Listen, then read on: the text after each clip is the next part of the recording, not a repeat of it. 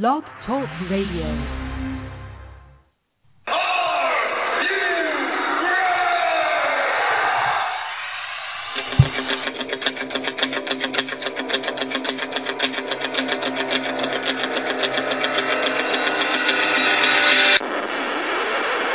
It's time for the Ken Reedy Show!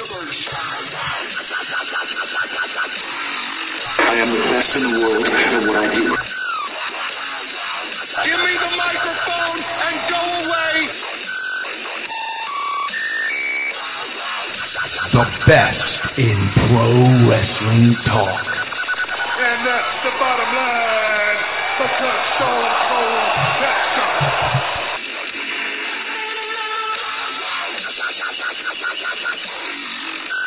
This right here is the future of wrestling.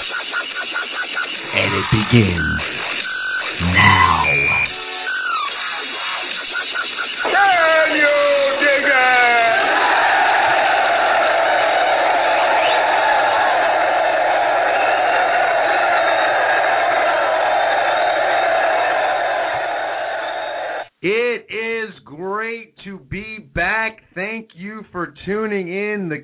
Show, the best in pro wrestling talk. Took a little bit of a holiday for Thanksgiving weekend. Hope everyone had a great Thanksgiving. Ate lots of turkey and all that other good stuff. Uh, start of the holiday season, so good times had by all family, friends. So I hope everyone had a great Thanksgiving weekend. But we are back this week for the best in pro wrestling talk. Be sure to check us out, facebook.com slash the Ken Reedy Show. You know, we want to hear from you because every week we do our nod of approval.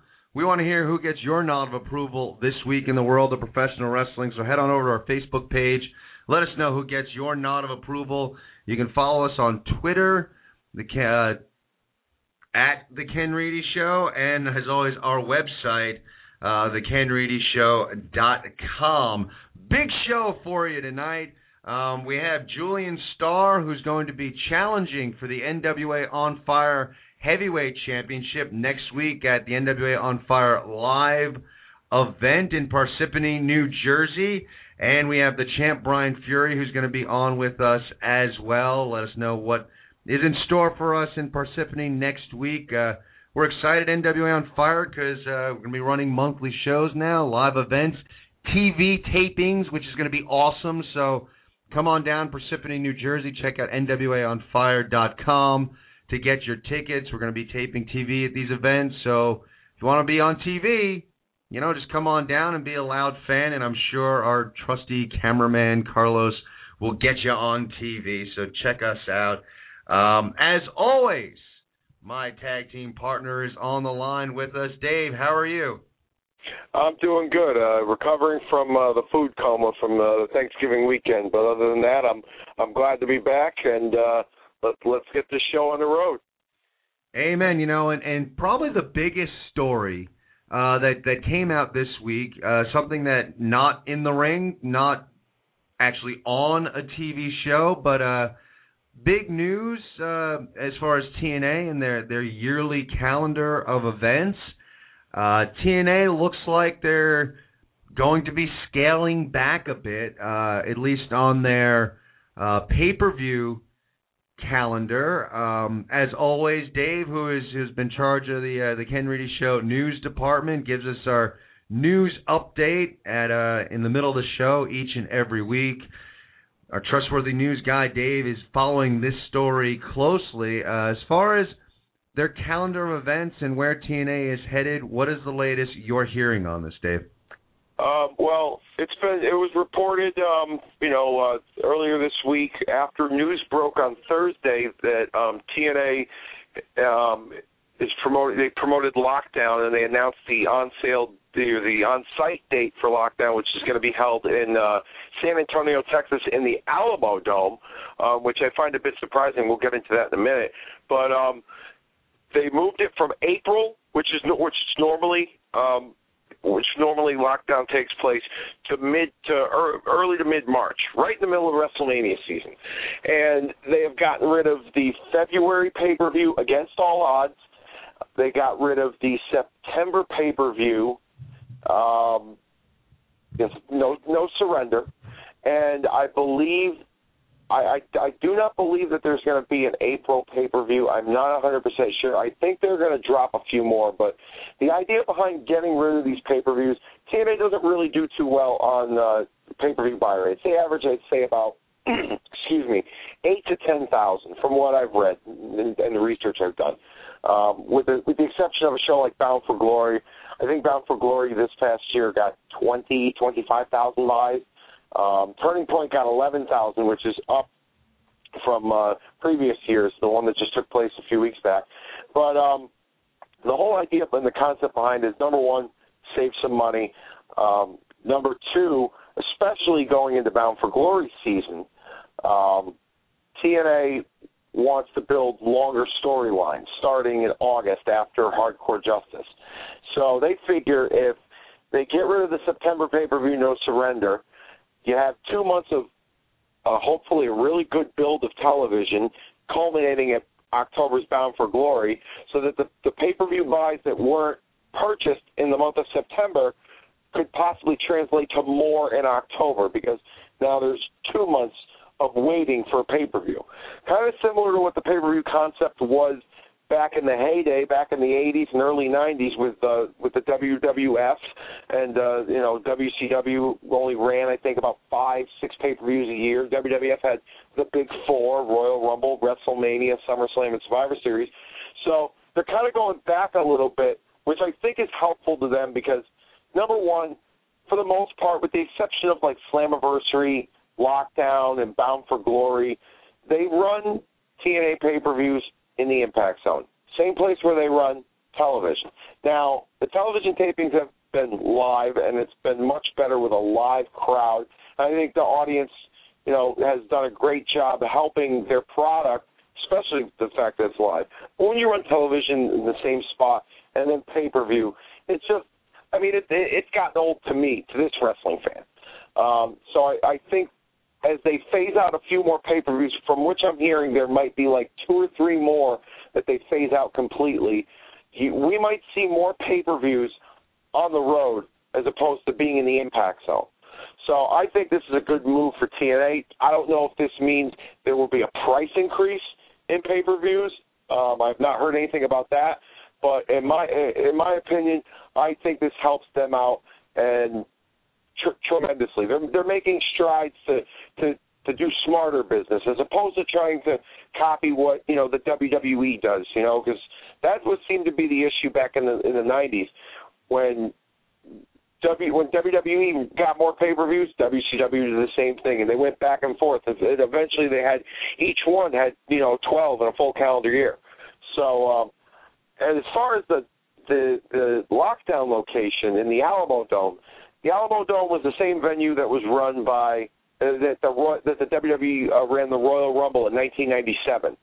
Um, and from what I from, from reports I've heard, they didn't have great first day ticket sales.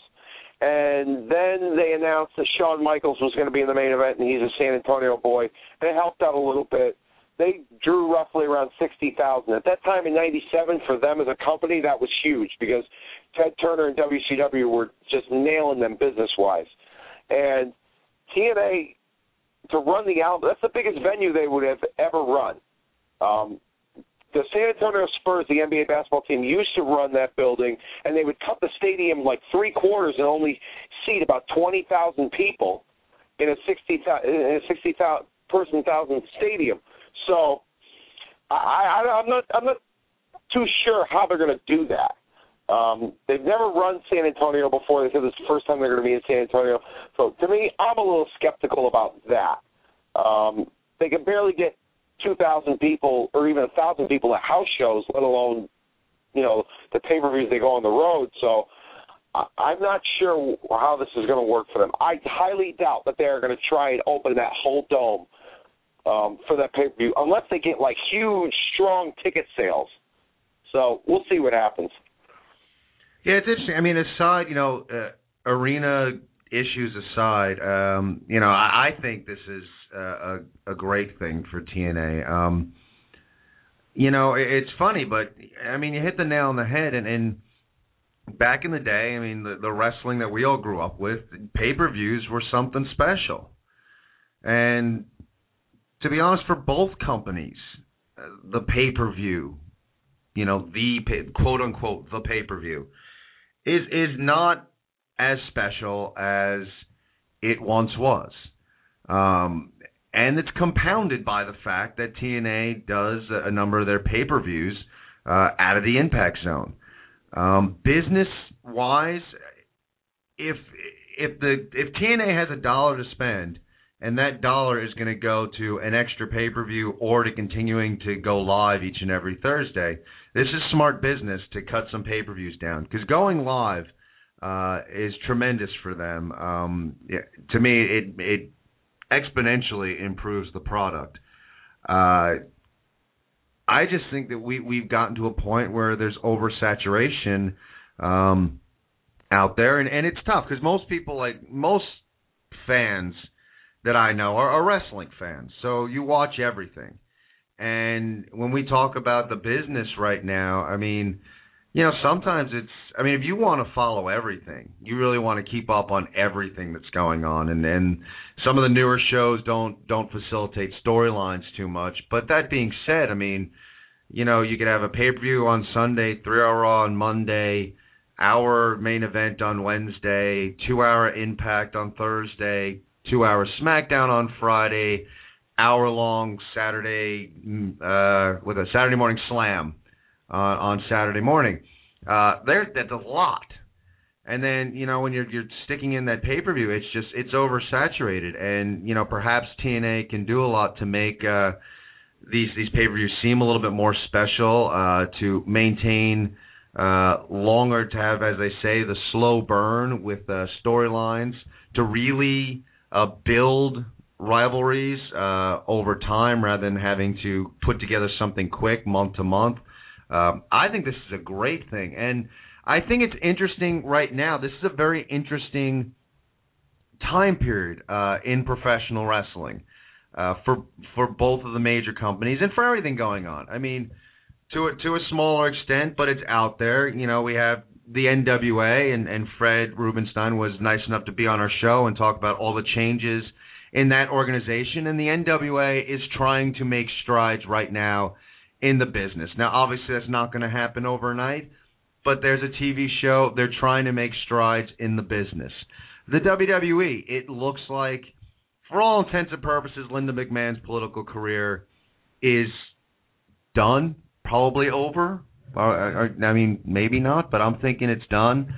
Um, and it seems that the WWE might be pushing the envelope a little bit. Uh, there's still an issue, you know. I don't know they're still a publicly traded company, but you know maybe they're pushing the envelope a little bit. Uh, it seems like the storylines and, and promos and characters are getting slightly edgier. Is the WWE thinking about uh, changing a, a little bit? Um, when you look at WWE programming now, I mean, you know, it's interesting. You watch this week, and in very prominent roles, you have The Shield, you have Ziggler, you have Sandow, you have Ryback, you have a CM Punk that is is moving past people on the list of of uh, you know longest title run, um, long longest title reign. Um, it, it's a different program, and when you know, and I'm curious what you think, Dave, because when I look back in the WWE, you know, and, and we're talking about changing in the industry, and TNA's got some changes, WWE's changing, NWA is changing. You know, when you look at WWE and you go back to CM Punk's pipe bomb, that moment. And the thing in wrestling, and I think a lot of wrestling fans are like this, and and you know we could be put in that same category in in life in general. You, you can you can be impatient about things. Uh, you you want change, but you want it immediately. And the thing with with wrestling, as with everything else, things take time. And if you know people glorify and and put the Attitude Era on a pedestal, and I don't know if we need to go back there, but maybe a bit edgier. But we're not going to go from PG programming to you know pasties on breasts and bloodbaths. You know, it's not going to happen.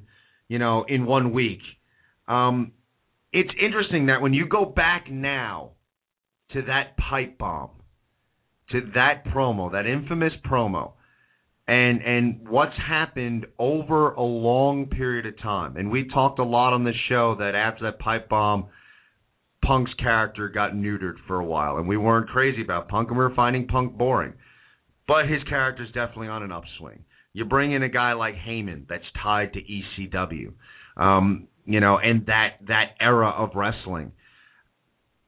Are we seeing it? Are, is this as as we've criticized over time, is this been a long process that you know the writers have planned out that since this pipe bomb, a, a quote worked shoot, that we're seeing things kind of evolve. We're seeing a John Cena kind of in a mid card type storyline. Uh, you know, in, in a mid card program. Um, the company is embracing CM Punk. Uh, CM Punk, uh, although will never be the John Cena in the truest sense of being able to just be a media darling, um, you know, a CM Punk shows up on uh, that talk show Talking Dead, uh, which is uh, they, they talk about the previous Walking Dead episode, and that's on each and every week on on A and E. You know, CM Punk appears on on that show, and you know, Walking Dead is the most popular show on TV right now. So him being there, that's so the company is is seeing CM Punk, or at least using him as as marketable outside of just the world of wrestling. They're they're he's he's getting these media opportunities. Um, they've embraced him. So I, I guess as I as I ramble on and on, Dave, uh, your thoughts going back to the CM Punk uh, pipe bomb, and is is some of the changes that we're seeing uh, was the pipe bomb the beginnings of of these changes? Well, before I answer that question, you mentioned that you know we talked about the oversaturation of uh, of the of the, the pay-per-views and the television product, you know, over the course of a week. Um, I think WWE is starting to I mean, it, although it may not seem that way on television, from what I understand, from what I read, whenever this WWE network happens, because it's had about 45 launch dates on when this thing's supposed to take place. I remember I broke the story last year that they were going to do it at WrestleMania. It's been told about 20,000 times. I don't know what to believe anymore. Anyhow, from what I understand, it's going to be a pay channel, similar to HBO. You get the you get all the content on demand it's going to be 24/7, commercial free. Um, but the pay eh, but the pay-per-views are included in that package. So to a person who pays 12.95 a month for the WWE network, you're getting all the pay-per-views, everything included. To the outsiders who don't get it, who don't get this network, the pay per views will seem like the pay per views will seem oversaturated. To the people who do get the network, it will seem like a big special event, almost like a a Saturday night's main event because like it's just a part of your regular cable. Granted, you're paying a little extra for it, but it's a part of your cable package. So to me, at least, that's what I, I look at it as. So they're, they're, they'll be slowly phasing out of the pay-per-view business. They'll still offer the same pay-per-views. You'll pay the forty-five, fifty bucks a month for whatever you get, whether it's Hell in a Cell or WrestleMania or you know Money in the Bank or whatever. But for the the twelve ninety-five, you get all twelve of those pay-per-views plus all the other content on that channel. So the only thing that would really feel like a pay-per-view is probably like a Royal Rumble or a WrestleMania. You know what I mean? Stuff like that. So I think WWE once they get that network going, which will probably happen when you know the next presidential election takes place, then it, which, by the way, we plan on winning. Yes, exactly. When when we make office, we'll make sure the network's up in time by then. That's our first order of business. yeah, our right. priorities are straight. and, and and and and anyways, but I think that's where they're where they're headed to. As far as the changes go, like you were mentioning, I think they're going to push the envelope a little bit. Like you said, they're a publicly traded company. They got investors and people to answer to, and shareholders. And it's not like when it was back in the day where they weren't. I mean, let's face it. Up from the year 2000 till now, which has been about 12 years or so. Okay, They were a publicly traded company, and things started to change a little bit. They started getting Hollywood writers around that time. I remember reading stuff about how they got hired guys who wrote like the Honey I Shrunk the Kids movie and stuff like that. You know, before that it was like Attitude Era and then everything else, and it was no writers. It was all bookers. So I think they're going to push the envelope a little bit. I mean, we see these love storylines now with like Del Rio and Rosa Mendes, you know, John Cena and AJ. I just read this week that they're trying to cater to like a female audience. Probably seems like teenage teenage females would probably be the ones that are getting catered to this storyline.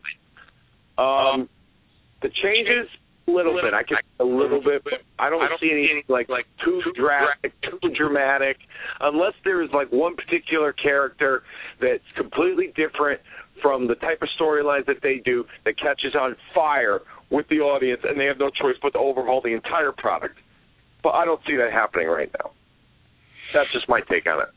Yeah, I don't see them overhauling everything, but I definitely feel like they're they're pushing the envelope a bit. I don't know. It's funny because I read, you know, as well that the, uh, you know, garnering a, a more of a female audience. I mean, I don't know. I, I, I to me that it's almost like uh, it, it just.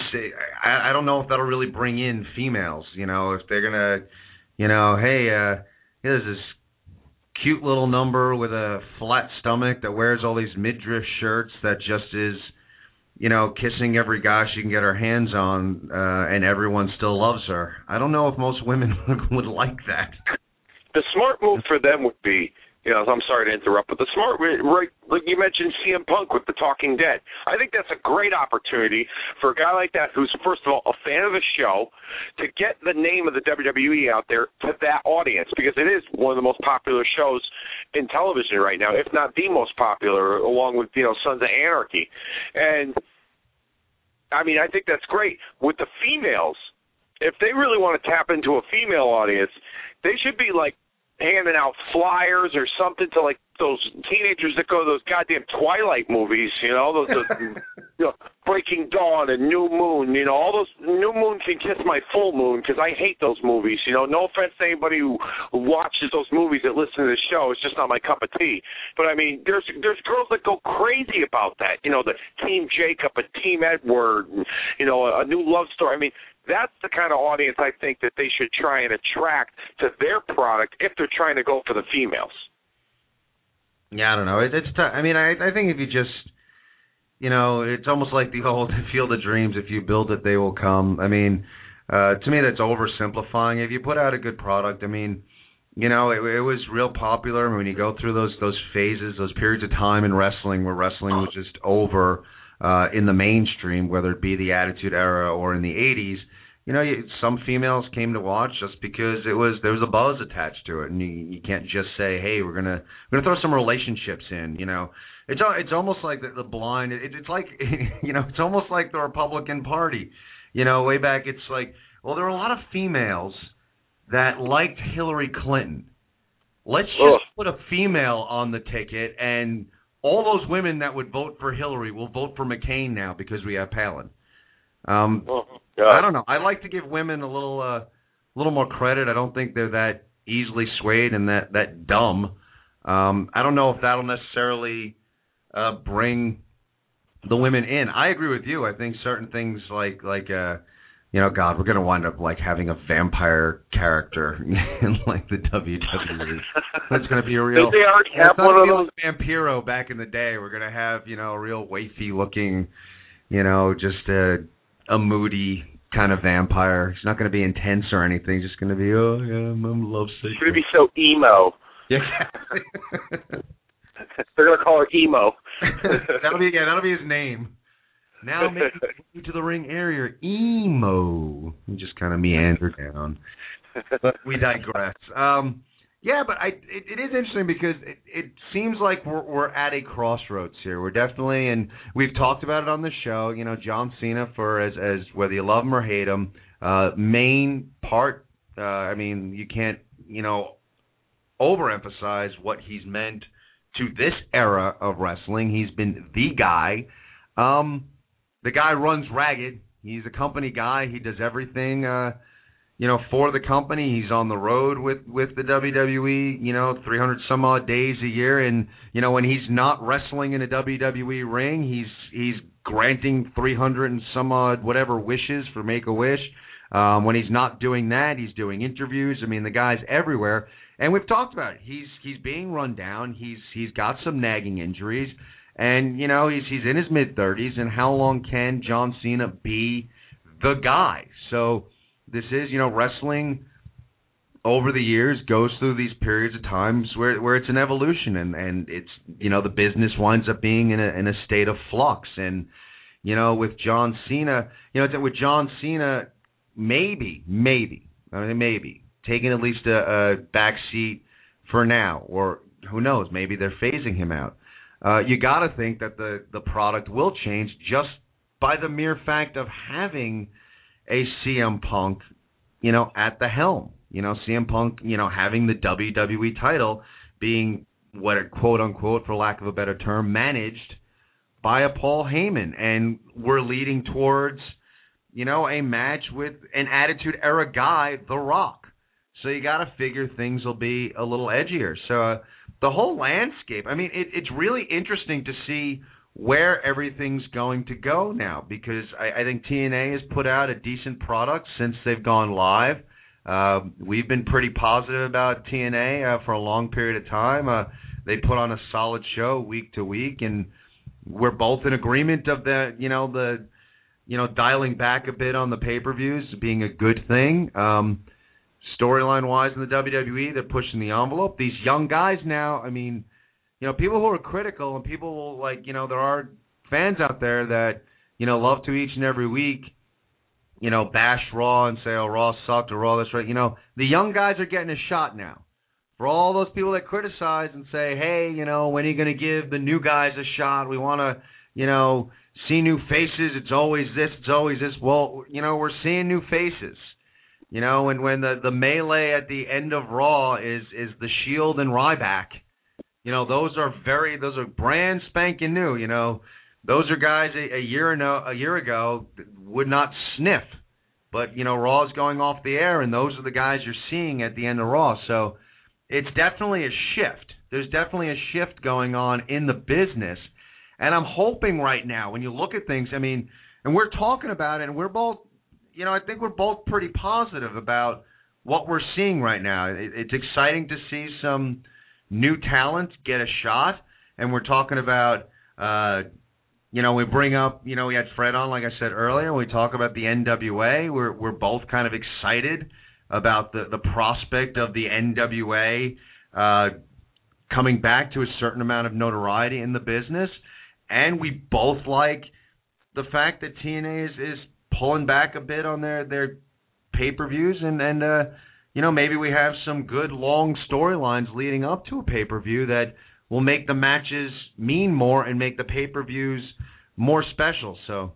Um, I don't know. I, I'm just a little bit excited as we go. We're we're moving into the uh, the end of 2012 into 2013, and maybe we are reaching a, a point in, in the business where we're we're at a state of flux, and and you know maybe a few years from now we'll look back at the end of 2012 into 2013 as a the beginning stages of, of a new era uh, in pro wrestling. I think it's also interesting to to bring up last week on Raw when they did a um, their Talk Soup show. Did you watch the Talk Soup show?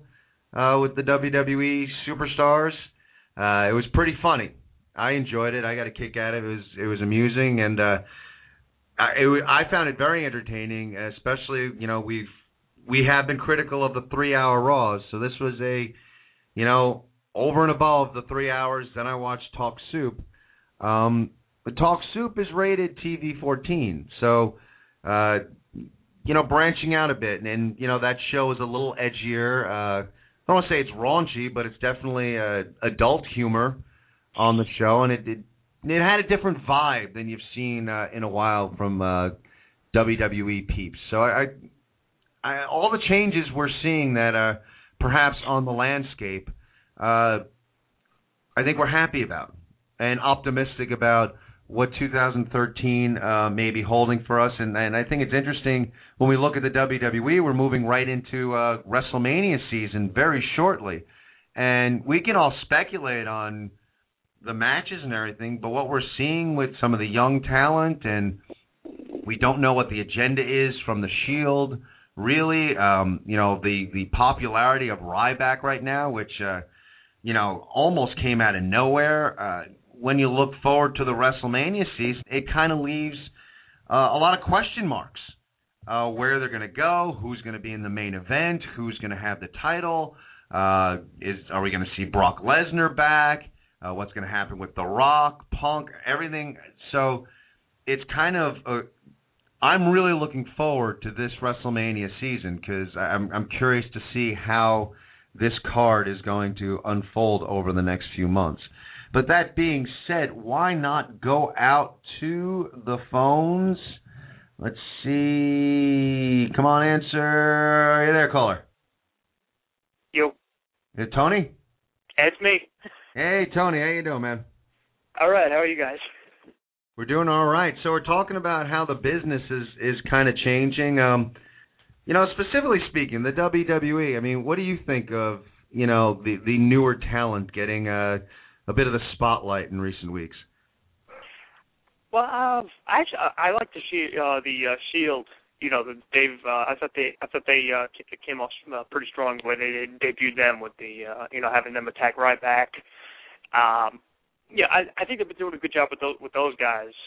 Um, you know, let's hope it can, you know, let's hope they can keep it going. Um, even like Raw, I thought this week was actually a, uh, a pretty good show. I was actually uh, I enjoyed it overall. I was, you know, because um, and I heard, I also heard, you know, heard that it was actually a, lot better backstage because Triple H was actually running the show because Vince was overseas uh, doing whatever it was that he was doing. But um, as far as like seeing the new guys, I mean, we're you know, we're uh, you know, I don't, you know, kind of mixed feelings about the you know about whether you know, like whether or not they're using the guys right right or whatever. But it's uh, it's, well, I think so far they're doing a good job with the shield. You know, like I said, the shield. You know, I've been on a couple times. Uh, Ryback, I, I didn't think he'd get over to the degree he has. I mean, I got to say, even I even I kind of get behind it, behind the character now too. Uh, and uh, you know, even you know, like uh, CM Punk has been doing. Um, yeah, I, I mean, you know, he's been champion for like oh, you know over a year, which I don't think has been done in like since uh I don't know how long. Probably like when the John Cena had it for uh, few, about six six years ago or whatever. But uh, it's so um, I mean we'll see where it goes. Uh, you know, hopefully it'll be um, you know hopefully it'll be uh, good year, you know good things to come in uh, you know 2013 for WWE. You know, I mean it's uh, you know like you know, uh, like guys like Dolph Ziggler. I mean, he should like they should do like they'll probably do something like him and uh, Cena at TLC, and hopefully have have you know Dolph go over, and uh, you know he's at the Money in the Bank case for like five months now, so it's about I think it's about time we should you know they they should they should have him cash it in. Yeah, it's a, that's a good point. I mean that that is, and and you know we're fans of Ziggler here, and and uh, but you're right. Like it's getting to a point where all right, we we you gotta you got to cash in. it's just getting yeah, yeah. I mean, right? Sure. Yeah. Well, you oh. yeah. But, uh, I know Mr. Trivia calls and and, and uh, you know he's one of our regular callers, and he did bring up an interesting point. Not, and I'm kind of curious because I can't, I wouldn't bet the farm on it. Um, but he said, you know, his big question is, will would Ziggler put fannies in the seats? And I'm not sure as a wrestling fan, I love what Ziggler brings to the table. Uh, is he the type of guy that people will buy tickets just because he's the guy? I don't. I don't know, but I I, I kind of want to get past this Money in the Bank thing, and and I, I'm assuming he's going to win a with it because we had Cena uh, cash in and and not be successful. So my assumption would be Ziggler's going to be successful. Um, but you know, you're right. When when is this going to happen? Yeah, because I've been you know hinting at it every uh, like every pay per view, and it hasn't happened. I mean, I thought it would have happened a couple weeks ago at the Survivor Series. Uh, it didn't happen there. I mean, I, I mean, if I if I'm WWE, I mean, like I said, I I would have him cash in and have him hold the belt, you know, going into WrestleMania. Yeah, I would, you know, I don't know if that's good. I don't know what you think about that, but you know, I, I was I I would have Dolph, you know, put the belt on him and have him going into WrestleMania as you know as the world champion. Maybe do, you do like him and Sheamus. Okay, yeah, I mean, I, I agree with you. I mean, if he, you know, if he is the future, um, you know, why not see what he can do going through uh WrestleMania season? Um, it'll be interesting. But I, I mean, what I'm hearing from you and what we're talking about, I mean, you're happy with the, uh at least the direction that that it seems like uh the, the business is moving in.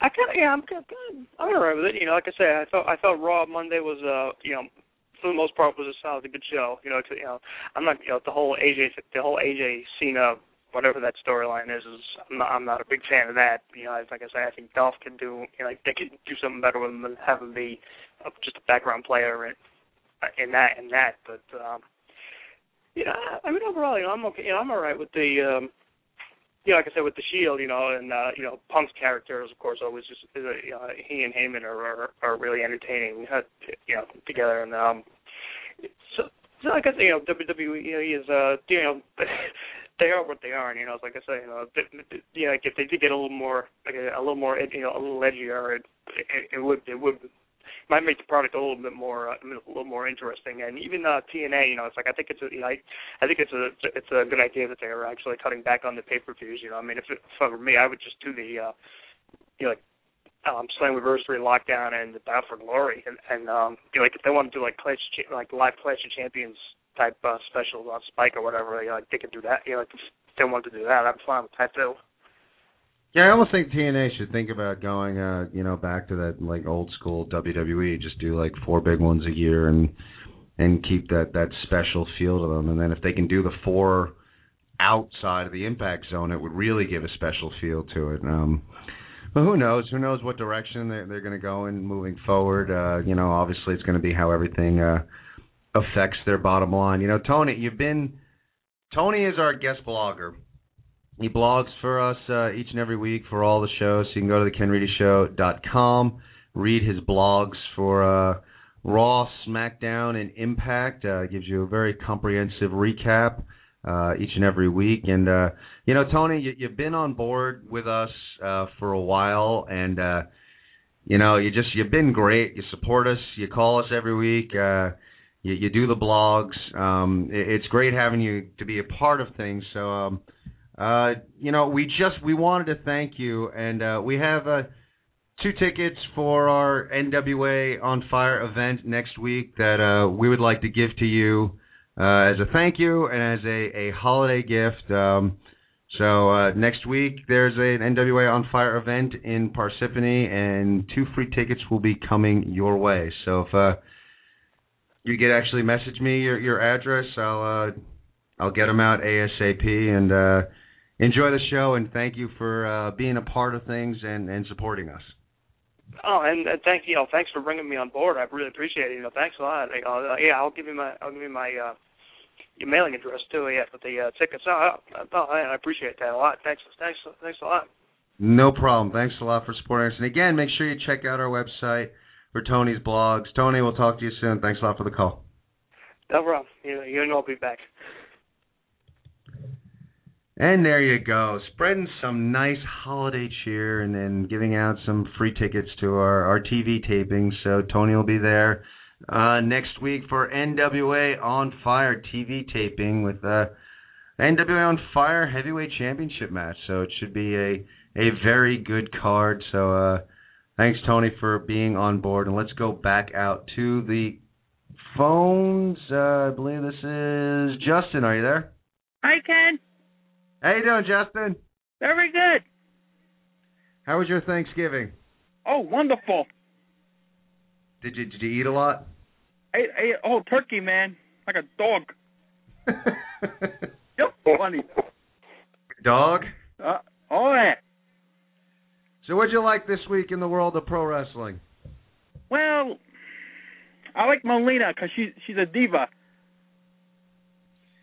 You like Melina? Oh yeah, she's a cool diva. She can fight good. That's cool. Uh, who else did you like? Did you watch uh, Monday Night Raw? Yes, I did. Would you like? What do you think? You know, what do you think of Ryback? Ryback, back, he's he's cool. Anything else? Well, you know what, Ken? You should be you should be a wrestler one day when you grow up.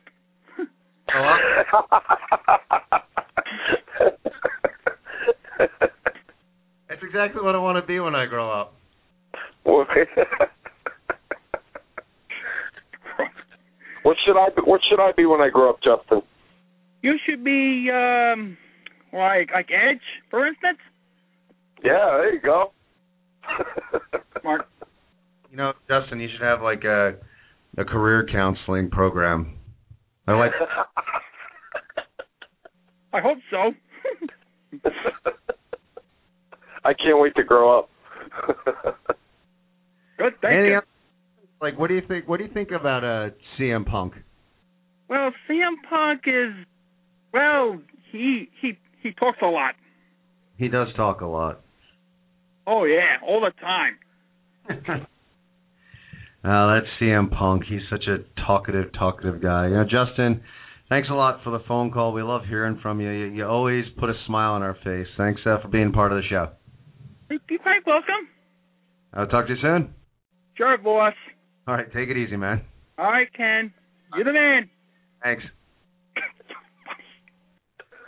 That's it's great. Justin just puts a smile on our face each and every week. So thanks for calling in. Let's stick with the phones because we got our our the thought provoker. We got Dank on the line. Dank, how you doing? Gentlemen, good evening. Good evening. Good evening. Uh, I think you guys had a good Thanksgiving. It was a good Thanksgiving. How about you? I uh, can't complain. Ate a lot, slept a lot.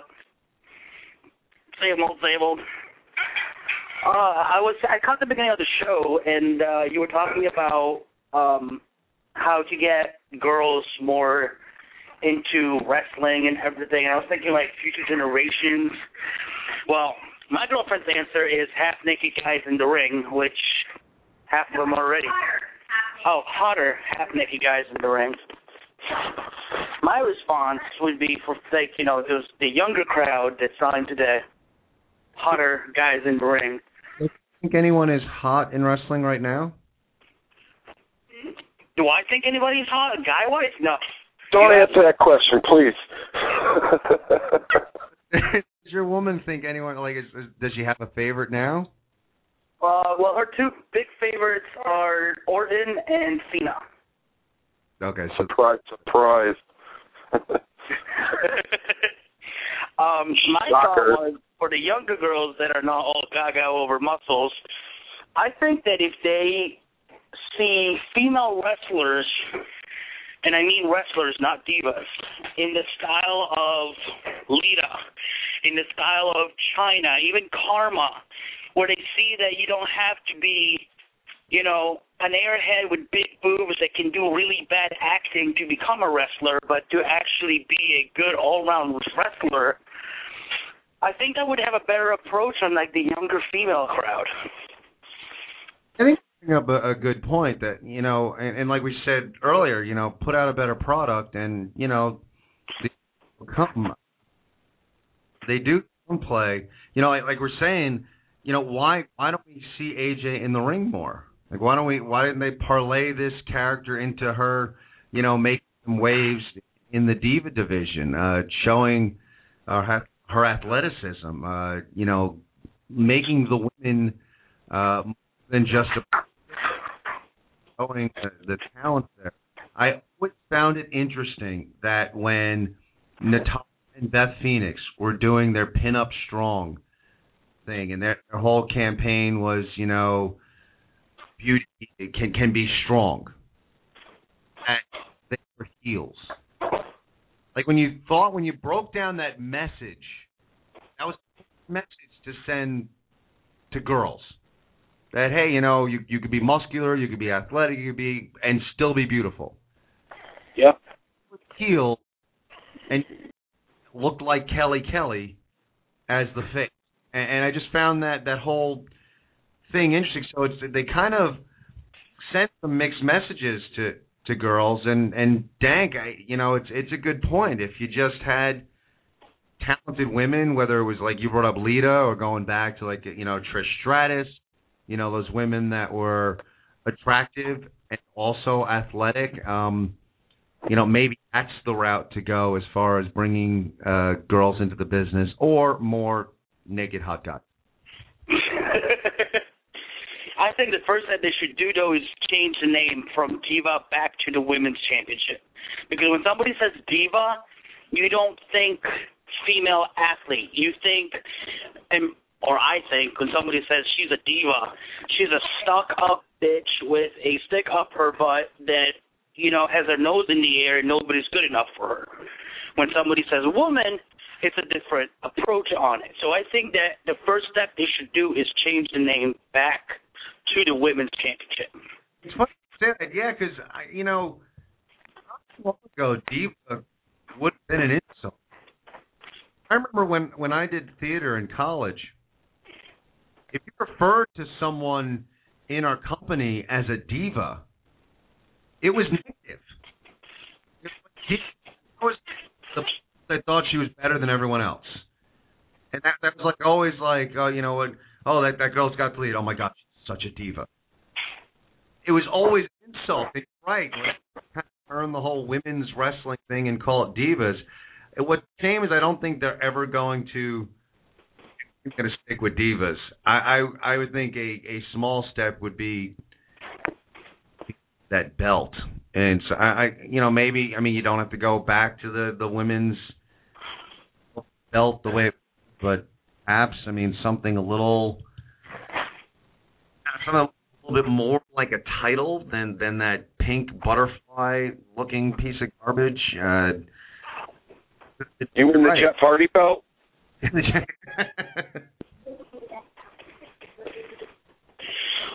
Well, hang on a second, because he's coming in and out. Mm. Can you hear me? yeah, you there? Okay, yeah. Like I had you on speaker for a little bit, and you were cutting in and out. Um, yeah, I mean, and, Right. and even my girlfriend was like, "Diva still to some to a lot of females calling somebody diva is still offensive." Which is ironic because as politically correct as the WWE is trying is wanting to be nowadays, calling somebody a diva, it's you know, it, it doesn't seem it seems like it's a double standard. Yeah, you know, Dank. I mean, I think you bring up like some really good points, and and you know, just saying, hey, let's do some love storylines that'll bring in female viewership. Uh, you know, I don't know if if that's really the answer, and just uh, empowering women and and you know, knowing the women in the WWE as as more than just uh, eye candy. Uh, I think that would bring um, more the fold. Uh, all, all excellent points because I, I, you know, it's it's kind of dumbing down the down females to say, hey, let's throw in some relationships and and, and you know love triangles and that'll bring women in. I don't Yeah. know. Way to go. Any other Well- thoughts? Um, well, not thoughts, but my question for the week. It's a two-part question actually, which I've been holding on for three weeks now, and I'm like, I cannot wait to ask them.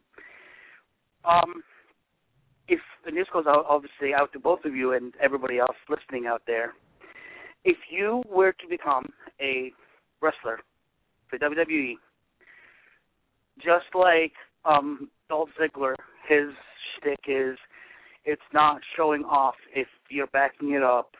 Big Show is the weapons of mass destruction. What would be Ken's like? What would be his banner name or Dave's? And the second part is, what would be your entrance music? I have to think about that. Yeah, I'm gonna let um gonna let you go, Dank, but we'll discuss it uh on the air. But as always, thanks for the call. We'll talk to you soon. Alrighty, bye guys.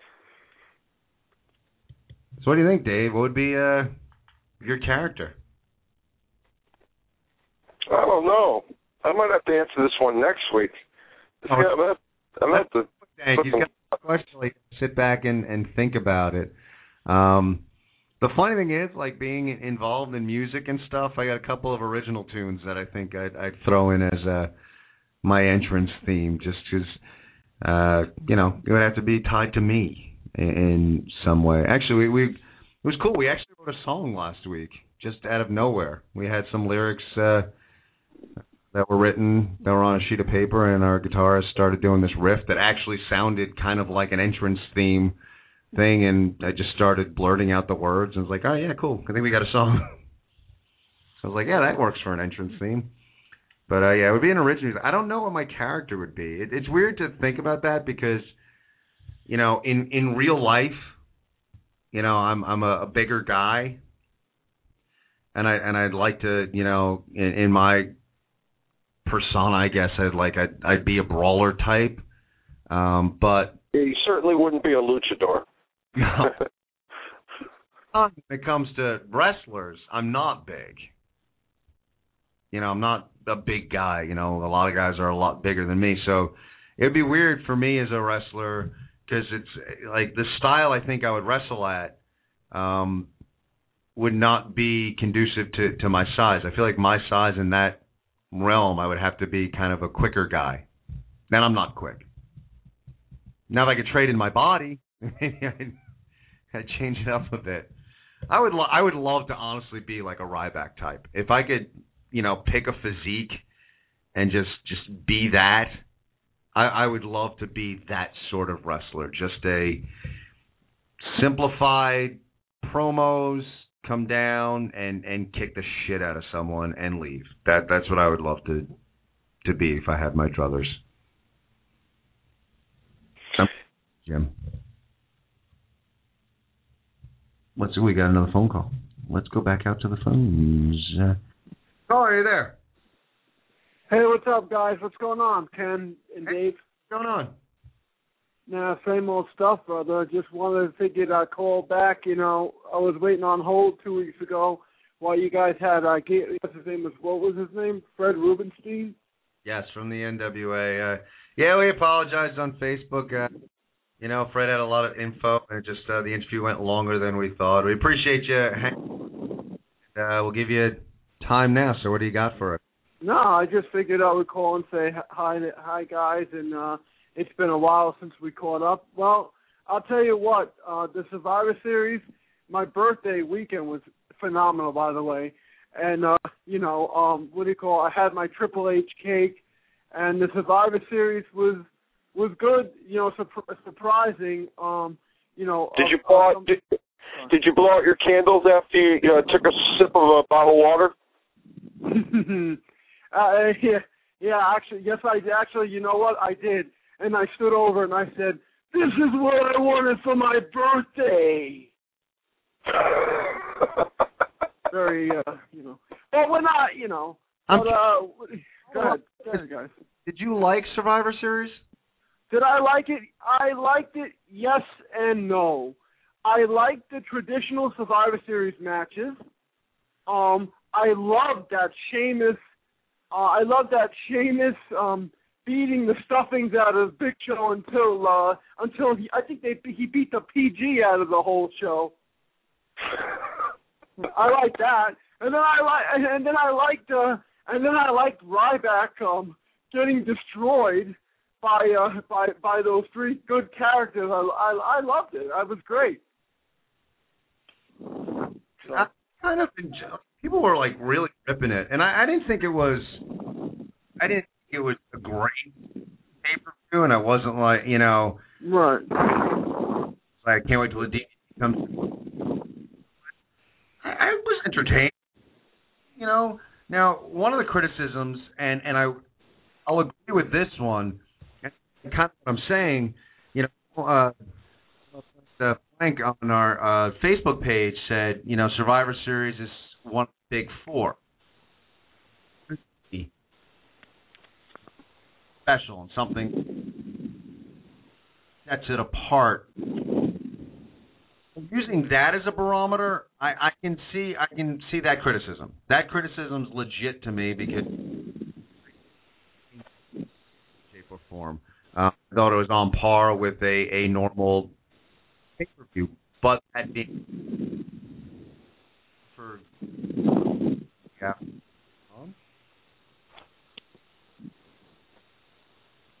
You? Hello? You there? Yeah, I'm, I think I don't know. I think we're, we for some reason I think something's coming. Uh, it sounded like we were having technical difficulties on your end. Um, but yeah, I see what you. I definitely see what you um what you guys are saying. I definitely see Karen what you're saying about that. Um, how was your Thanksgiving? Not bad. Uh, you know, a much, uh, but it was it was a good time. It would, you know, I, I missed it, but it was nice to week off and kind of get re-energized back to the show. So uh Yeah, well, you know what's funny? I love. I just love the. uh I just love wrestling, and I love this time of the year, and I'm just you know getting ready for my. I think it's going to be my sixth. I think sixth year in uh, doing wrestling, and I can't wait. And it's going to be a pretty fun year, and I can't wait to see how I'm going to start it and what I'm up to and what you guys are up to. And uh, you know, I'm I'm not looking forward to TLC though with Ryback versus uh, Punk again. Give me a break. you're right. It is a little bit with the.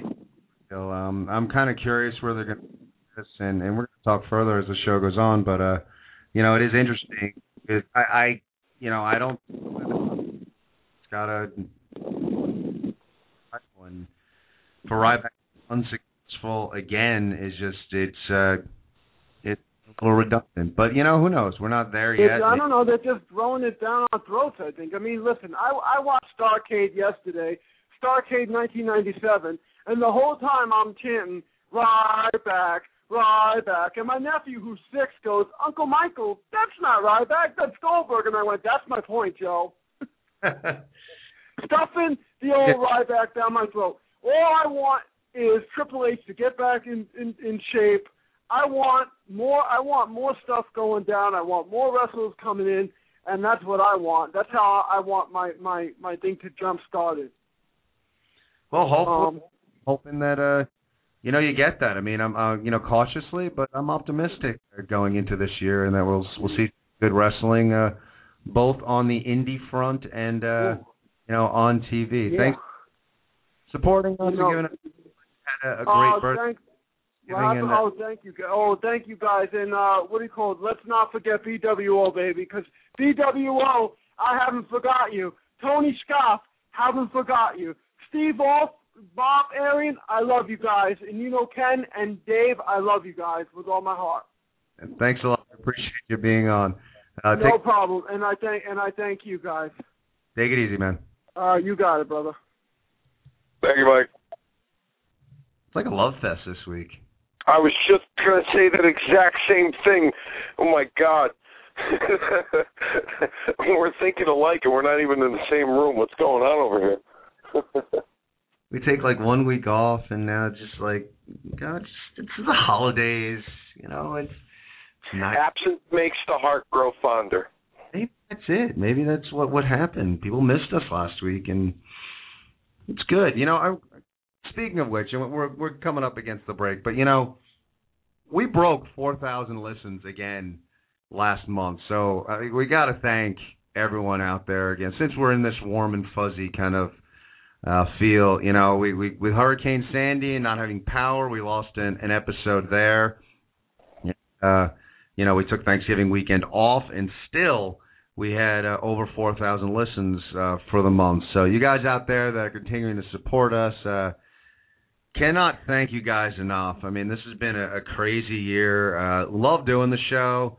Uh, love, you know, trying to get guests and, and getting more and more involved in the business. Um, and you guys keep supporting us. Uh, you know, when I look back on the stats and, you know, the first month doing this show, I think we had, you know, like 50 listens. And, and now, you know, I'm talking 4,000. And that's just, that, that boggles my mind that we have that many listens over the course of the month. So, uh, appreciate the support and, uh, you know, let's keep it going. Let's get to 8,000 listens. So, uh, you enjoy what you hear and tell a friend. Let's keep this movement going. Uh, but cannot thank you guys enough. And speaking of which, we want you guys on board because we're going to our last episode of the year. We're going to have some year-end awards. Um, and what we're going to do, so we can keep you all in suspense on who actually wins, we're gonna we have a uh, a team of mathematicians and scientists that are going to come up with a theorem to compute, but we're going to have a fan ballot. Uh, the poll question on the website. And we're going to post uh, categories each and every week that you guys can vote on. And we're going to have a panel of different people in the wrestling business that are going to get a ballot, much like you would see a Hall of Fame ballot or something like that. So there's going to be a panel that's going to submit their votes to us, as well as uh, fan voting, and that's how we're going to decide who gets what award. And the awards we're going to give out this year are going to be Wrestler of the Year, Match of the Year, Pay Per View of the Year, Breakout Star, Storyline of the Year, uh, Comeback of the Year, and we're going to have Ken Reedy Show Moment of the Year. And the first category right now is up on the KenReedyShow.com. Go right now to the KenReedyShow.com because the first category right now is the best unsigned talent. The best unsigned talent. We have some nominees up there, and as always, you're more than welcome to write in. So if you want to write in, we'll take those votes as well. But there's a number of candidates up there right now. So the best unsigned ca- talent in the business today, go over to the KenReedyShow.com. We want to hear from you. Give us your votes and get over there quickly because we're going to be changing the poll question often over the course of the month to make sure we get input for each and every question. So get there, get your vote heard. You can vote once a day. So if you're very passionate, vote today, then vote tomorrow to get your voice heard. But we're going to be doing that in our last episode of the year, which I believe is the 29th. Uh, we'll be doing our year end awards. So uh, without further ado, let's go to Dave. It is time for our 50 50 News Day 5 update. Take it away, Dave. Backed by popular demand, the Day 5 report, only heard here on the Ken Reedy Show. Starting off this week, several news outlets have reported that New Orleans, Louisiana is the frontrunner to host WrestleMania 30 in 2014. Yours truly this past week had a lengthy discussion with a source at WWE headquarters in Stamford, Connecticut. No, I wasn't there, but I spoke with this person who was there, by the way. And they have confirmed to me that New Orleans will host WrestleMania 30, and an announcement will be made around March of 2013. Dallas, Texas is also the frontrunner to host WrestleMania 31 in 2015, as well as Los Angeles, California being behind that. But those reports, however, have not been confirmed.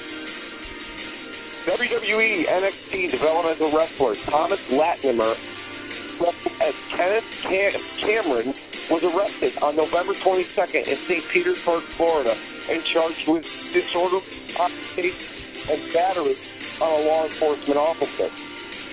Latimer's bio has been removed from the NXT website, which leads many to believe he will be released rather soon. It was reported this week that TNA has quietly, shh, quiet, re-signed Knockout Velvet Sky. Apparently, Dixie Carter was personally involved in this contract negotiation due to the fact that when Sky and TNA parted ways several months back, that Carter had no knowledge of the Knockout's departure until it was reported. Velvet Sky is rumored to be returning to TNA television sometime in early 2013. All right. This, this this next story is very newsworthy to me, but in in a very different way. Brace yourselves for this, Ken. Remember when we remember when I put that news story up about the guy who auctioned the independent wrestler from Massachusetts who auctioned off his face for tattoo he tattooed his face. It says like an advertisement for to wrestling fans. Do you remember that? Hello, Ken. Remember that. You remember that? Do you hear me? Yeah. Do you remember? You remember, you remember the, the the the wrestler who auctioned off his face and it ended up being the Republican the symbol tattooed on his face for like five grand? Well, anyhow, Ring of Honor star Mark Briscoe took to YouTube this week and filmed a video to offer to offer a Christmas gift appropriately enough for a wrestling fan, as he is auctioning off of all things his teeth, or at least a few of them. Folks, this is not a joke or a Black Friday doorbuster sale. For more information, head over to eBay or YouTube.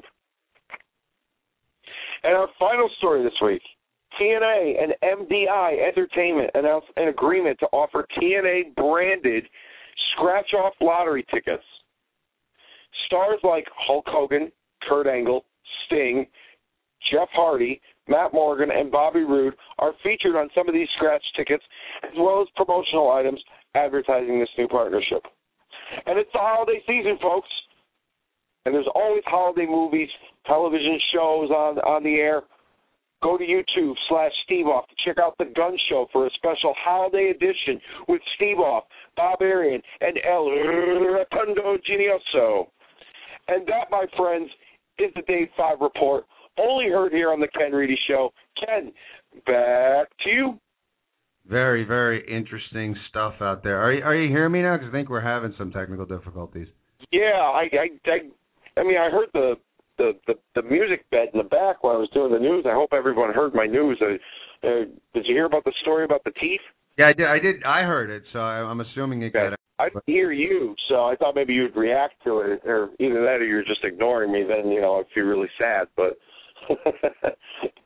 horrible, so I, I uh, pulled down the the music. So uh, if you didn't hear the news report, we we apologize. It got a little uh, funky, but uh, we we are. Uh, this? If you, how about this? If you didn't hear the news report, I'll put it up on the Ken Reedy Show Facebook page tomorrow.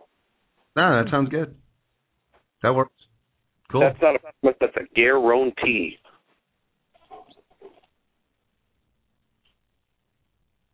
Are you there? Yes, I am here. Think we're still having we might be having some difficulties with the phones, but you know what? We're still we're waiting right now. We're gonna have uh, Julian Starr and Brian Fury uh, will be calling us shortly. But while we're waiting, why not go out to the phones and uh, you know get some more opinion from our listeners? So, call. Are you there? Hi, who is this? Ah, this is the Ken Reedy Show. Who's this? Hey, hey, this is Bob Marion. Who and and this is Steve Off live from the set of the Gun Show. And El Rotundo Genioso. Who? You got the whole crew.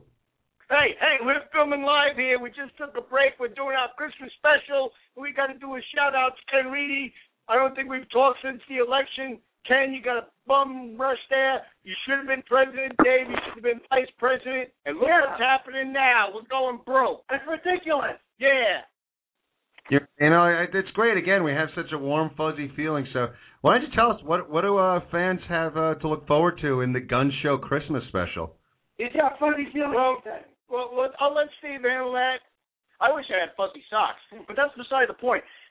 The Gun Show Christmas special is going to be one of the most awesome, hysterical, heartfelt, heartwarming Christmas. Well, we'll call it a holiday special because we celebrate all holidays of all time. Yeah. And of course, in Gun Show fashion, I'm sure nothing's going to go the way that we plan for it to go. We haven't filmed everything yet, so I don't know. It never does. It never does. Yeah, never does. Well, sometimes it does. That's what we said, stupid. Oh, I'm sorry. Okay, the mind bickering. We're live on the air right now. Listen, we're not politicians. This is not Washington. Can we just get along? Oh, fine. Yeah. Anyway, within the next two or three weeks, it should be up at youtube.com slash Steve Off. We don't have a specific deadline yet. There's one episode to go before the holiday special. Make sure everybody checks that out. And don't forget Facebook.com slash The Gun Show fan page. What about the Ken Reedy Show? Oh, and the Ken Reedy Show. We're, we're on the Ken Reedy Show. I know that, stupid. You're an idiot. I'm over Ted Versidioso. Yeah, that's why you're an idiot. Guys, I, I apologize for these two idiots that I'm strapped with today. I, really? I sincerely do. Uh, check out youtube.com slash Hey. Steve Off and did you hang up on us yet? No, we're still listening. Keep going. No, do you want us to? Oh, fair they hung up on us. It was silent. Sounded like Washington trying to make a decision. You're talking about George Washington because he's dead. Oh, you're an idiot. Washington Prince is up the road. Oh, wasn't he a wrestler? Did he get? Oh, you know what? it It doesn't- doesn't like that that. was. Listen, on a serious note, next weekend, Steve Off, ROH tryout. Wish him luck. Good luck. Oh, good Thanks. luck. Oh, we still there? Yeah, we're still on. I don't know how. What do you want me to do? Dance now? No, please don't. I really don't want that. Well, good luck. Definitely, that's awesome. We're pulling for you, brother. We're pulling for you. You. Thank you. Definitely appreciate that a lot. You got any questions for us? Uh, questions Yeah, you have you guys been drinking? Yeah, what The Ed Reedy show. Choice this evening? What happened? Have you guys been drinking while you're filming this? We never do. That is such a lie. Look, I am the only sober one here right now. This is really bad. and you're the craziest one too. Reedy show, and we love Dave, and what you guys do for pro wrestling is awesome, and we love you guys. We Well, love we love you too. such a You love me? No Really? one loves you. Uh, guys, when Steve Off is the sane one of a group, it's bad. It's really bad. You have no idea what I'm dealing with here. I hope things are going better for you on this show right now. And I got an insider tip. Watch for a new look on Steve Off coming soon. Uh, spoiler alert. And please vote for Steve Off for that best unsigned talent thing because, you know, I need any help I can get. And, you Errol on Facebook. We got to go back to filming now. Enough with this Ken Reedy garbage. Oh, it's not garbage. It's the greatest show No, ever. Dave is good. No, it's not. It's garbage. Okay, well that's true. We gotta go. Let's go. Come on, guys. Yeah. Got any more questions? We're making movies here. Take it easy. Thanks for the phone call. I apologize, guys, and hopefully next time I won't even have these idiots with me when I call in. I am not an idiot. Thanks, guys. Enjoy. Have a good night. You too. Wow. Well, see from from the. uh you never know what's going to happen here. Uh Filming the the gun show and. uh yeah, uh, they're having a good time. That that that should get voted for a Ken Reedy show moment right there for the for the awards. one of the uh you know Ken Reedy show moments. Like make a mental note because that'll be on there. Uh, yeah, they're uh, they're obviously having a good time. Um, all right, so we're still we're expecting Julian Starr to call in. Um, not called in as of yet, so uh, but that's okay because we got a lot to talk about. Um, we're talking about the landscape of pro wrestling. You want to give us a call? Uh, you know, let us know what uh, you think about pro wrestling. Three four seven eight three eight nine eight one five. And like we said, year end awards are coming soon, so go to thekenreedyshow.com and go vote uh, right now. Up on the website is the best unsigned talent. And you know what? That's okay, you wrestlers out there, you people that we nominated. If you want to call in and campaign the best unsigned talent, you know Steve Wolf's putting himself out there saying vote for me. So got no problem with that. Campaigning for the award. So uh, best unsigned talent in wrestling right now. Uh, go check out the website for the nominees and vote for who you think should win. Um, you know what? Before the break, uh, we talked a little bit about uh, the whole Ryback thing, and it is interesting. That guy's over. Now the problem with being who we are, Dave, and it really it, sucks, but you can't change it. It's tough for wrestling fans such as us when we do the show and everything like that um, to look in the future. We can't live in the moment anymore. We're not those wrestling fans anymore. We can't watch a show and live in the moment and say, "Yeah, this was great." And and not just start to think, well, what are they going to do in the future, and, and speculate and, and hash and rehash and fantasy book, and it's just where our brains go now. And I find myself thinking, as much as I'm enjoying the Ryback thing, and I like what he does, and whatever, it's a Goldberg, half of Goldberg, and a little bit of Ultimate Warrior thrown in, and and throw in some RVD tights, and and that's what we got right now. And it's it's fun, it's entertaining, and I'm enjoying it. But I find myself sitting here thinking, but where do we go? Where does this character go uh, moving forward? And I'm not going to use the old standby, the old oh he he looks weak now. Um, going forward, that the, the match at the Royal Rumble, the championship match that you you gotta see that's gonna put the and I don't care how over Ryback is, but the match that has to happen at at Royal Rumble has to be CM Punk against The Rock. It has to be long-standing title holder, consistency with the belt, the the longest run in forever. Uh, you know this run goes on a list of all-time greats, um, you know, why not? You know, have that run and then, you know, have to take on the the, the great one. So that's the match. So in some way, shape, or form, at TLC, Ryback fail again. Now I'm not saying that makes him look weak because you you can't be a man of his stature and ever look quote weak.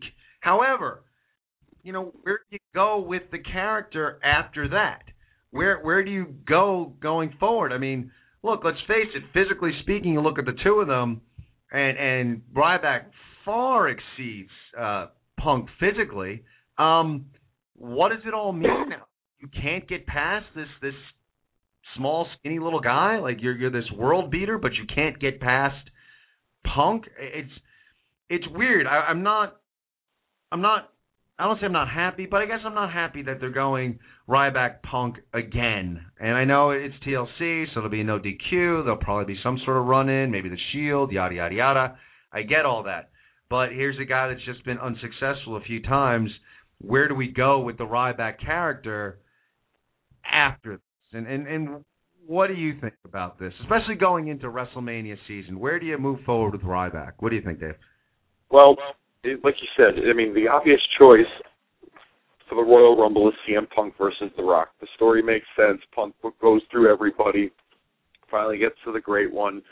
You know, the finish that's undetermined at this point. A lot of people are predicting The Rock to take the title and then head into WrestleMania, and you'll get that eventual rematch with uh, John Cena. Um, this time for the belt, to make the match bigger because it was already once in a lifetime. Now it could be twice in a lifetime.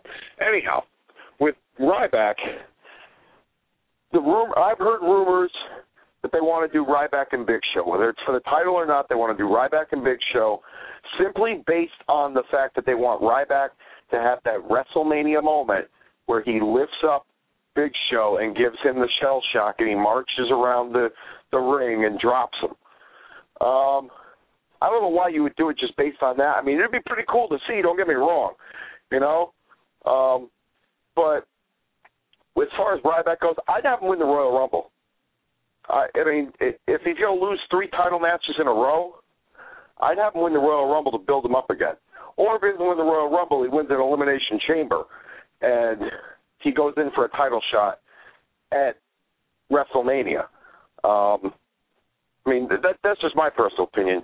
But I mean, if they just keep having to mow through guys, like he suffered his first loss last month in or the month before in October, and he, after the after that loss, he was just mowing through guys again like business as usual. You know what I mean? He, you know, he was, you know, professional athletes. If they, you know, if a team loses, they don't harp on it they just move on and try and win the next one. Well, that's what seemed like what they were going with. The Ryback and the people are still behind him. He's still popular.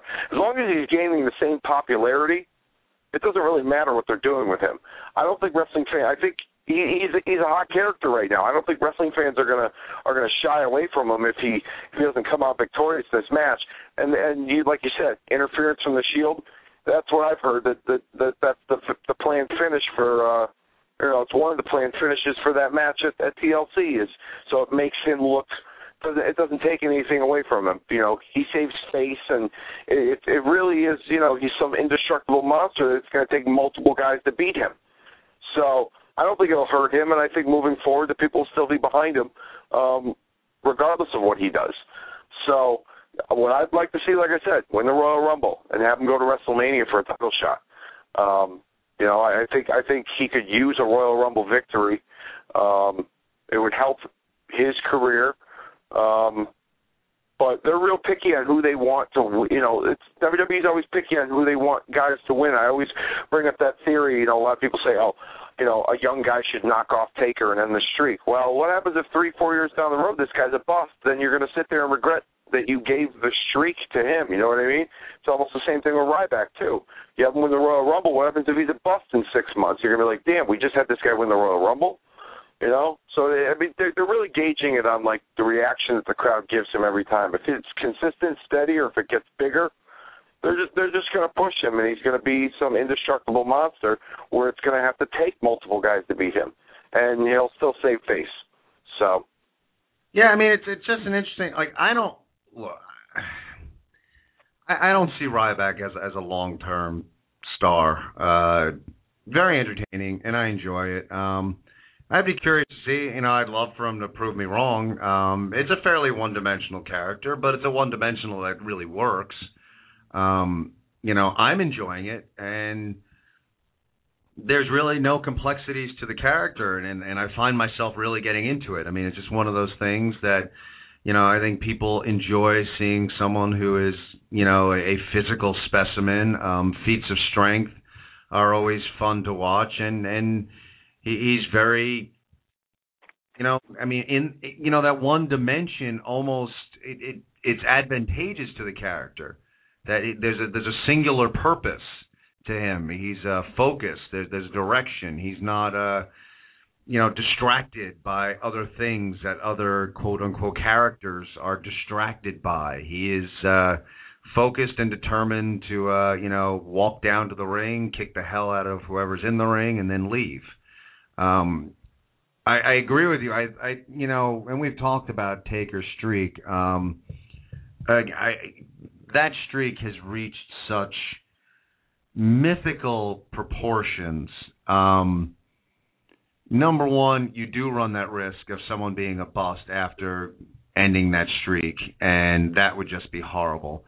Number two, it's reached a point with that streak where is anyone really worthy of it? I mean,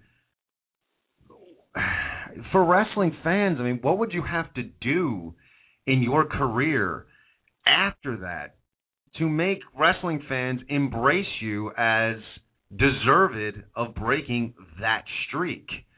Uh, what we've seen from that streak over the past few years, it's just reached a, a, level that, again, I think we both agree. I don't want to see anyone break it.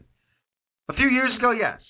In fact, a few years ago when he wrestled uh, uh, Randy Orton, I thought that was the perfect time for it to break. You know, the the the legend killer, and and I I thought that was it.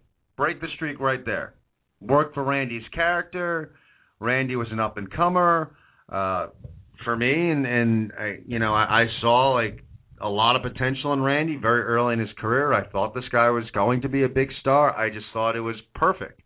Um, now with what they've done with that streak, I mean that streak is more important than any title match at WrestleMania the past few years. I I don't know. I, I just don't think anyone will ever be worthy of breaking that streak. So, uh, you know, it's a tough call. I, I wouldn't have him do that. I, I, you know, it's funny, and and you're saying the WrestleMania moment. Um, yeah, I'm cool with that. I'm, I'm, I like if that's what you want. You want to set up somehow. You're, you're gonna finagle all the storylines in the world. So, uh, you know, we lead to it being um Ryback getting his WrestleMania moment, hoisting up Big Show, uh yeah, I'm cool with that. I'd like to see that. that you know, I was just thinking of an idea how to get there. You know, we talked pre-show meeting about Ryback and uh you know about the situation and the rumors of Ryback and Big Show, you know, taking place um, if it's going to be for the title. I think it would be kind of like I think it would make Ryback look stupid if you know he were to win the Royal Rumble and decide to choose Big Show to face for the title after he had fa- after he had failed three times losing to CM Punk. It's like, well, if I can't beat this guy, I guess I'll go beat this guy, or I'll try to go for this belt instead. It makes, first of all, it makes the World Heavyweight title look secondary, which it really already is in, in most fans' mind, and it would just make him look stupid. Um, but an idea that I thought of was. You remember how every year in the Royal, or at least last year in the Royal Rumble, it was the first time where every superstar was eligible, even to the point where they had Karma and Michael Cole in it last year. Um, you know, even champions could get involved in the Royal Rumble. Well, let's say Big Show wins the title, keeps the title at the Royal Rumble, and he decides he's going to enter the Royal Rumble, and he gets eliminated. Like eight guys gang up on him, they throw him out the the ring. The buzzer goes off, and it's Ryback, and Ryback comes down to the ring, and Big Show's leaving, and they both cross paths, and they kind of glare at each other, and Big Show just out of nowhere just gives him the WMD and clocks him and then Ryback's not even in the Rumble. And then you could start that build with Big Show and Ryback to WrestleMania. Maybe have Ryback win an Elimination Chamber match for a title shot at Big Show, if you're going to go that route, instead of having Ryback win the Royal Rumble. Just a thought. If WWE Creative is listening out there, you're welcome. and by the way, Dave and I are available for the Rumble match. We are totally willing to just go into the ring, get our ass kicked. That's get... right. We said yes. That's right. I remember, if I remember correctly, last year on our first show, we said that we would both enter the Royal Rumble if it was allowed, because they said that like anyone is available, they should they should let fans enter, do a contest. You could you could throw me over the top rope. I don't care as long as I'm in there. You know, I want to break the Santino Marella record. You know, funny, and and maybe that's that's part of like you know us just being maybe slightly mentally ill. Let me ask something, Dave, because I know my answer. If nothing nothing permanent Nothing like a, you know, a broken neck kind of thing. But if someone came to you right now and said, you know, you're to be in the Royal Rumble, but you're to be the first one thrown out and you're going to break your leg, would you sign on the dotted line? Yes. I know. I'm pretty messed up. yes, I would that. Uh, absolutely. Arm, yeah, okay, yeah, I'll do it. Where do I, what waiver do I have to sign? I'll, I'll. Yeah. So yeah, so we're we're available to be in the room. But I think those are all like great ideas for to in a way to get them together. Um, you know, or even do we, you know, because it, it would be cool if, if at some point if they continue to build Big Show where he's just such a um, you know, a dominant champion, and then at some point we have a, you know, a moment where you know there's there's nobody who can beat me. I, I just I've I've mowed through everybody. I just you know I'm the greatest world heavyweight champion ever, and then you know Ryback's music hits. Um, you know you you can you can totally do that. So I mean that all that all totally work. Uh, you know and, and again, like I'd like to see that confrontation. I like the idea of of Ryback uh, coming down to the Rumble and just getting popped by Big Show. I, I think that works really well. It saves face for him. You know, he couldn't make it into the Rumble match because he was injured by the Big Show. He was knocked out. You know, it, it saves face. Could, you know, uh, it, it it foreshadows, you know, gives him an out for for an opportunity for a title shot. You know. I totally agree with you. I mean, it it it gives him that that total out. It doesn't make him, you know. I mean, that's one of those things. I mean, right now, and again, it, that's what's weird about the whole, you know, CM Punk thing that he, you know, he can't seem to get past Punk, you know, and that that's what's weird. Like, no, nobody, I don't care who you are, nobody looks weak going down to the WMD. No one. You you can pop get, the toughest wrestler, whatever. I mean, Undertaker comes back, you know pop, bam, done, unconscious. I mean, it's just that just the Big Show being his size and and you know that that finisher just works. So you know if if Ryback never gets to the Rumble because he gets popped by Big Show, um, that's okay. That totally works. Uh, but I, I would love to see that. I mean, even they set up that match, uh, you know, a month or so before WrestleMania, um, to have them uh, kind of going at each other. Uh, that that could be really really interesting. Um, but you know what? Right now, probably got we have uh, on the line the end. Uh, we we uh, found out actually just so you guys know, uh, Julian Starr had a scheduling conflict. He'll be unable to uh, be on the show, but we are lucky enough that we have the champ of NWA on Fire, Brian Fury, on the line. Champ, how you doing? I'm excellent. How are you? Doing all right. So next week, um, you know, you you have your return bout with uh, Julian Starr. Uh, why don't you take our our listeners uh, a little bit into um, the history between uh, you and Mr. Starr? Oh, Julian Starr and I. It's been about a year since we've stepped foot in the ring with each other. And a year ago, uh, everything ended in a bloody, bloody, bloody barbed wire match where I regained the NWA Fire heavyweight championship. I haven't looked back since. Held that title for a year now. I intend on holding that title after next Saturday. Now, what what do you uh, how do you respond to the criticism or the, the Julian Starr saying that you've been ducking him over the past year? I think his absence from the show tonight speaks volumes.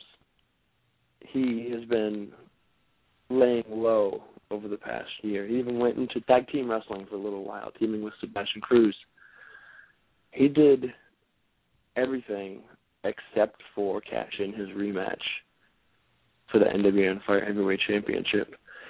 And the reason being is because he was scared. Simply put, he knew he could not defeat me. He knew there was nothing that he could do to regain his heavyweight championship. So now, what, a year later? A year later, he's going to cash his chips in. A year later, he's going to put everything he has into one basket and try to regain his championship. It, it, it's preposterous to me. I've defeated every single person that NWA on Fire stepped foot in the ring with me, and I've defeated them all handily. Julian Starr will just be another victim next Saturday evening. And uh, interesting, and, and not to put words in your mouth, champ, but uh, uh, if Julian Starr was was criticizing you, it seems like I mean you're you're kind of turning around on him. Uh, is it fair to say that you're saying that uh, Julian Starr, in fact, has been ducking you? I wouldn't say he's been ducking me as much as it is. I think he had enough. We went back and forth for over a year, and I think what it did to him in that barbed wire match kind of changed him, and I think he was looking at things a little bit differently. You know, uh, he's not the type of guy that's willing to be limping around for the rest of his life, or or hurt, or scarred for what he does. He he realized like if he continued on the path he was continuing on, trying to wrestle me on a regular basis, trying to defeat me on a regular basis, he wouldn't be the same man outside of the ring. And I am willing to do whatever it takes, even if it means I'm in the wheelchair for the rest of my life, to continue being the heavyweight champion of NWA on Fire. So that's interesting. Um, you know, a lot of wrestling fans, uh, you know, love to you know, we want to see things more hardcore. We want to see things, you know, just take us into like when you're in a barbed wire match, and, and I've seen that match, and it was pretty violent. What's it like? What is your your strategy? How does it feel once that barbed wire first hits you? Uh, just take us into what it be in that situation. Well, I'll be completely honest with you when I said I've never done anything quite like that in my entire life or career. I've done numerous ladder matches, street fights, hardcore table matches, things of the ilk. But a barbed wire match is the ultimate, ultimate grudge match. It, it's it's more brutal than steel cage, hell in cell, last man standing, anything. Uh, I was very unsure of what exactly it would be like and what it would feel like when the barbed wire pierced my skin and stuff. Because it was bound to happen, no matter no matter what. It was bound to happen to me at some point in time. Uh, I am a very intense individual when I step inside the ring. So as soon as that bell rang, and as soon as I was inside the ring, you know, I kind of flipped a switch, and I didn't care what happened to me or how bad it hurt because it hurt. I mean, you, you've seen it. You hear me screaming. You hear me yelling. You see me bleeding, pools of blood from my head. But it didn't matter to me as long as I inflicted more damage on my opponent, and uh, because I know that I can keep getting up every time I get knocked down, and that's exactly what happened. So, how far are you willing to go next week to hold on to that belt? Uh, that's a very good question. That seems to be the question that's been asked quite a bit. Uh, I am willing to do whatever it takes to keep the heavyweight championship of NWA on fire. You can just ask Makua. You can ask Pat Matthews. You can ask anybody else that I've defeated in the past year since defeating Julian Starr. I am willing to do whatever it takes to keep my name at the top of the list to keep my foot at the top of the mountain of NWA on fire. And Julian Starr knows that because he felt exactly that last year when I regained the heavyweight championship. I mean, just I can I can hear the intensity coming out. Um, just future plans? So next week you go in, you you uh, retain the NWA on Fire uh, championship. Uh, who's next on the list, or do you have plans to uh, go onward and upward, perhaps on the uh, NWA national scene? Uh, what are your thoughts going forward uh, your career? I would love to turn the NWA on Fire Heavyweight Championship into a stepping stone to a larger title on the NWA national stage. Um, excuse me.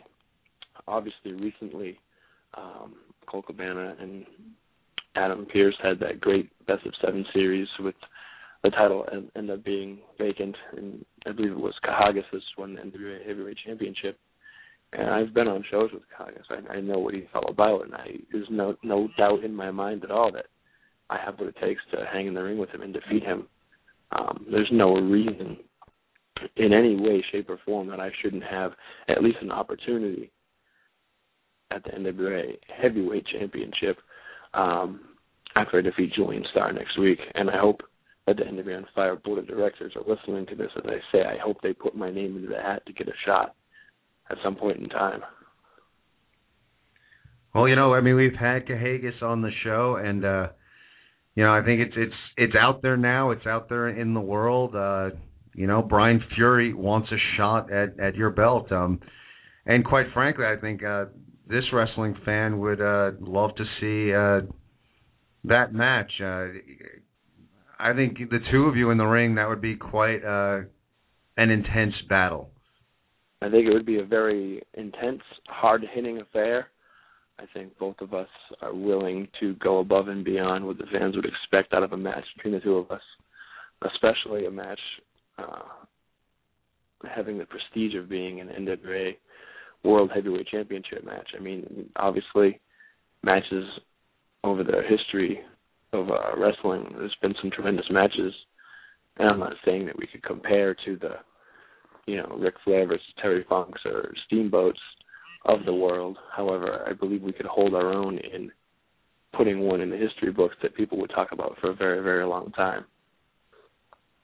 Wow, didn't expect this, but I guess the, the challenge is out there. So Kahagas or whoever uh, needs to get this on on the on get it rolling. I mean, I'd like to see it. I think a lot of wrestling fans would love to see it. Uh, we got a TV show right now. Um, I'd like to see it happen. Brian Fury versus Kahagas. So uh, the challenge is out there. Hopefully, uh, the right people are listening, and uh, we'll see that match in the not too distant future. Before we let you go, where else can fans uh, check you out if they want to see uh, Brian Fury in the ring? Um, this Friday night, I am wrestling in Canton, Massachusetts for uh, the UWF. I am in a tag team match. It's myself and Bobby Fish versus um, the Prodigy Mike Bennett and the Ring of Honor World Champion Kevin Steen. Uh, Saturday night, obviously, I'm in New Jersey for NWA on Fire. The following weekend, I'll be wrestling for Chaotic Wrestling in Lowell, Massachusetts, and in Littleton, New Hampshire and then I'll be doing some Beyond Wrestling tapings and stuff the following weekend, and I'll be enjoying a nice Christmas and a little bit of a break. Very cool. Well, I appreciate you being on on the uh, the show, and uh, thank you so much. Good luck with your match next week, and hopefully we see you on the national stage uh, in the future.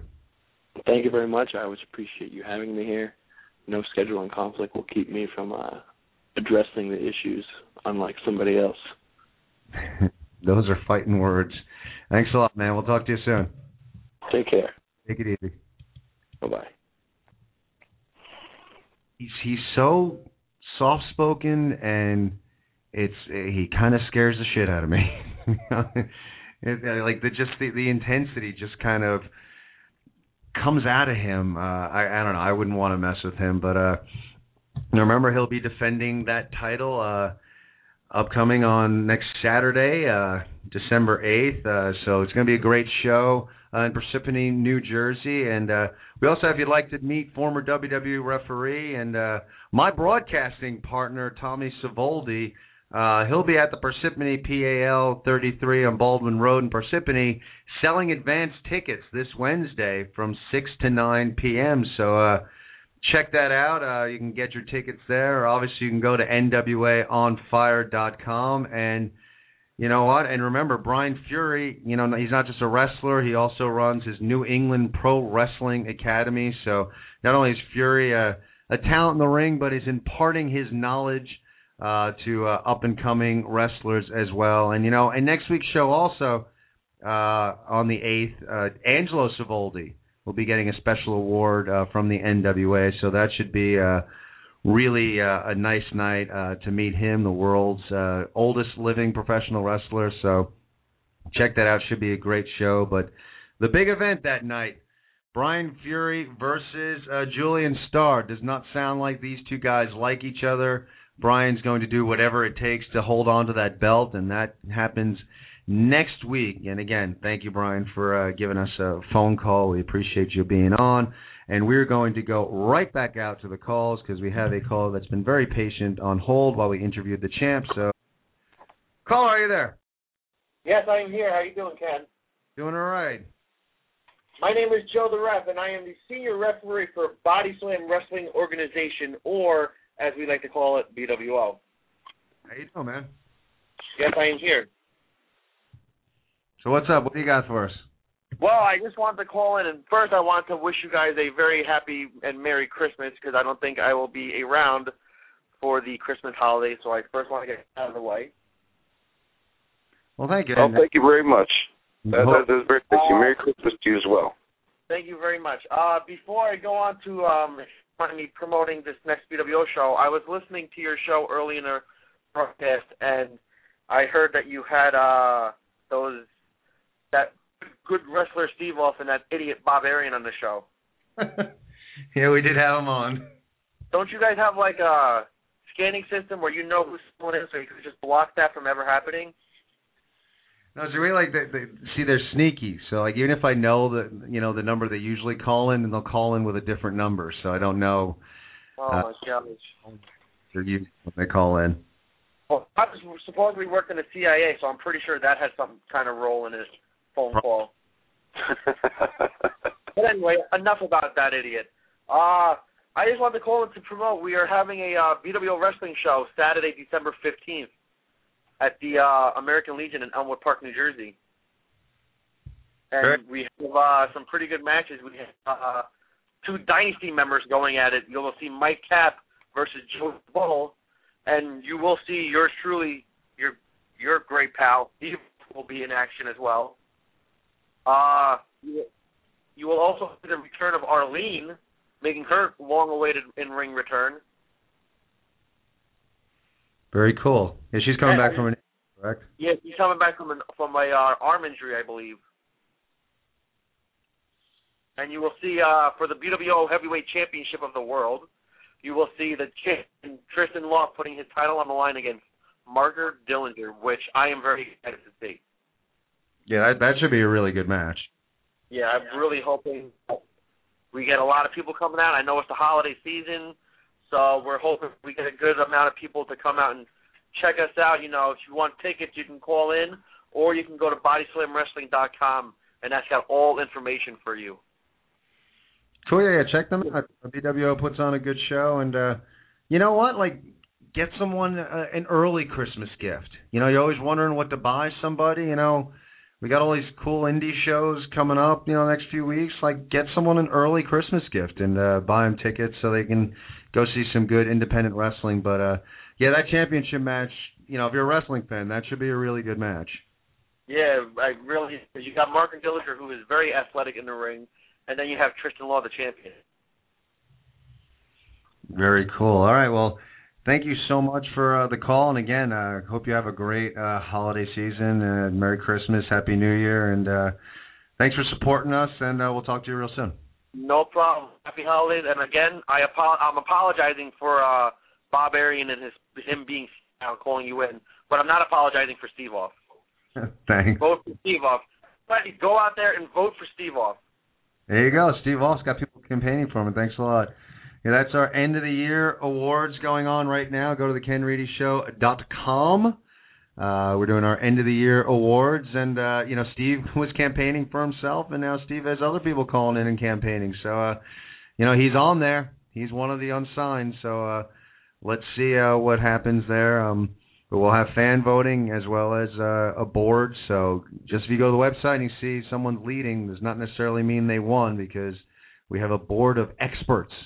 Experts who will also be uh, voting. So uh, and then we'll give out the awards on the last show of the year. So getting back, I wanted to get to the phones there, but I wanted to get back a little bit to uh, Brian Fury and, and some of the stuff he said. Um, yeah, the barbed wire match between the two of them was was real violent, as you would expect a barbed wire match to be. But uh, man, that guy just he, I mean, does he's scary, isn't he, Dave? He's got that. um You ever seen the movie Old Country or No Country for Old Men? You know, I, I have not seen it, but I know what you're talking about. Yeah, Javier Bardem, I believe his name is. He was very soft spoken, very quiet, but you know, in his you know his character. But when he was, you know, you knew you were going to die when you were in his presence, and he said he didn't rant and rave and say, "Oh, I'm going to kill you," and no, nothing like that. It was like, "All right, this is what's going to happen. You're you're going to die, slow death. You're going to feel it. It's going to suck," you know.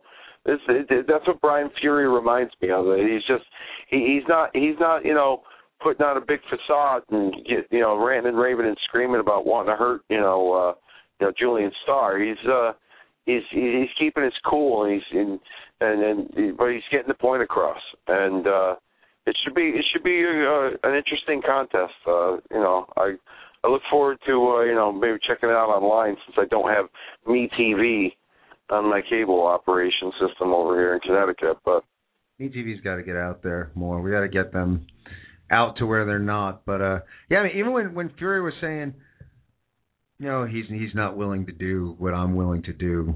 I'll be in a wheelchair if I need to to, to hold on. Like just like it was just yeah, and and you kind of believe it. It's like yeah, he, this guy's willing to go into a wheelchair, and you know, looking at the styles and intensity, and and I hope people are listening, but uh, you know the the challenge was kind of issued right here on the show, and I, I'm not just blowing smoke.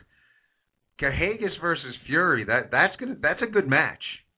Uh, styles, it would be hard hitting, it would be violent. Um, that's something I, I, you know, this wrestling fan wouldn't mind seeing those two guys get in the ring together and, and mix it up. And uh, I think Mr. Fury uh, has, has got his sights on uh, perhaps getting on the national uh, stage.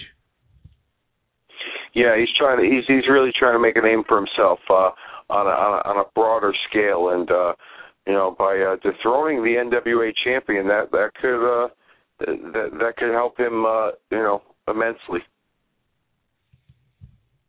Yeah, it's, it's uh, you know, that would be cool. That would be cool if like that would be cool if it happened here.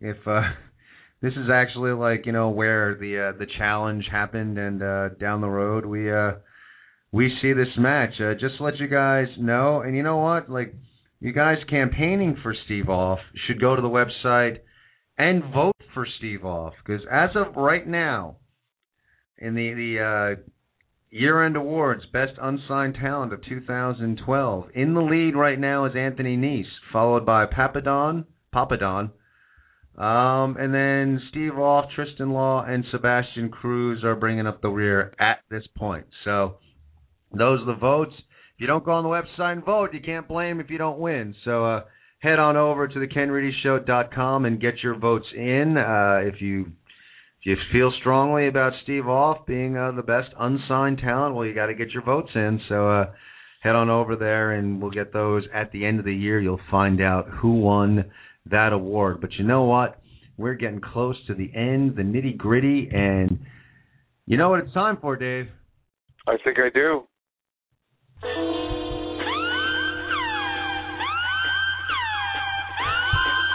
The Ken Reedy Show, Nod of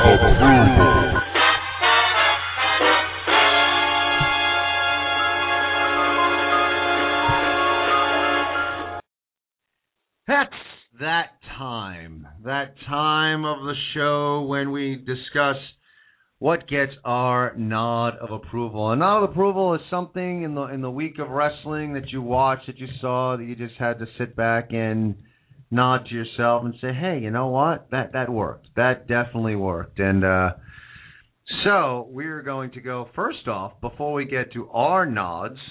Um, we're going to go to the website. Actually, we're not going to go to the website. I'm kidding. We're going to the Facebook.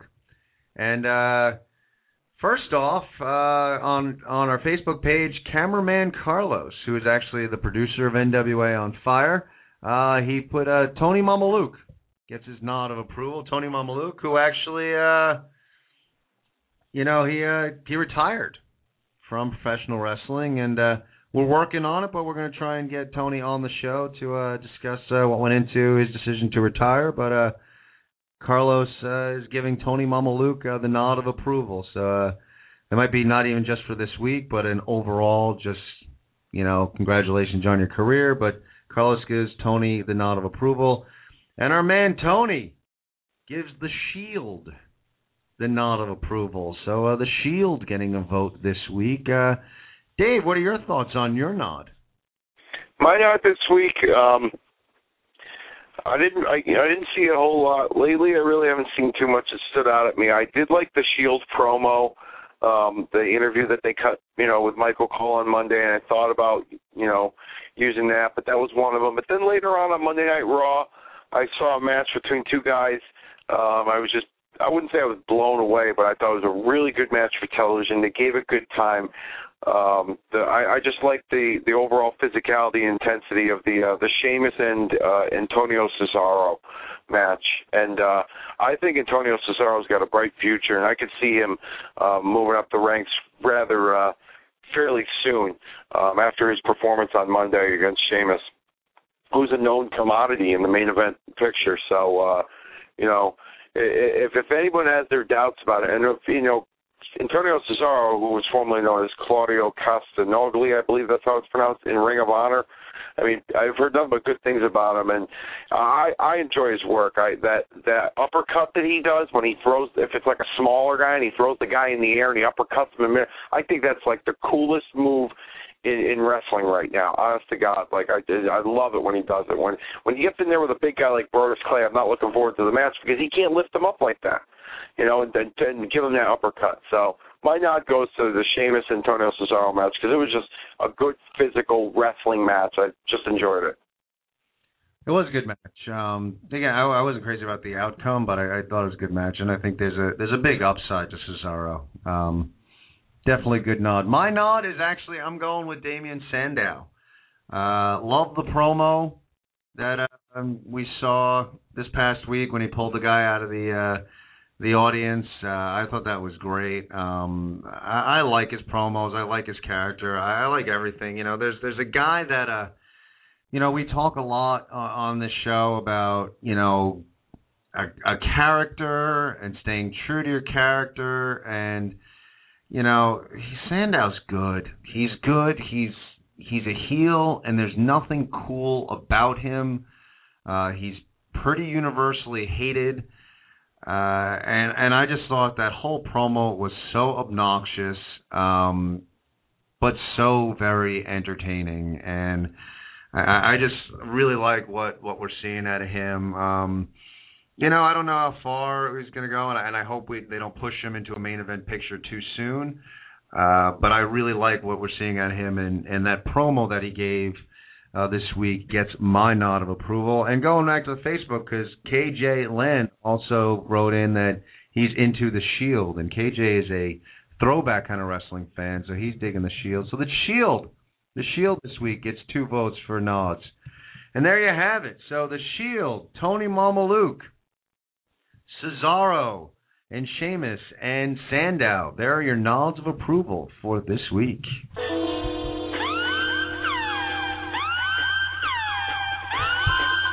The Ken Reedy Show of approval.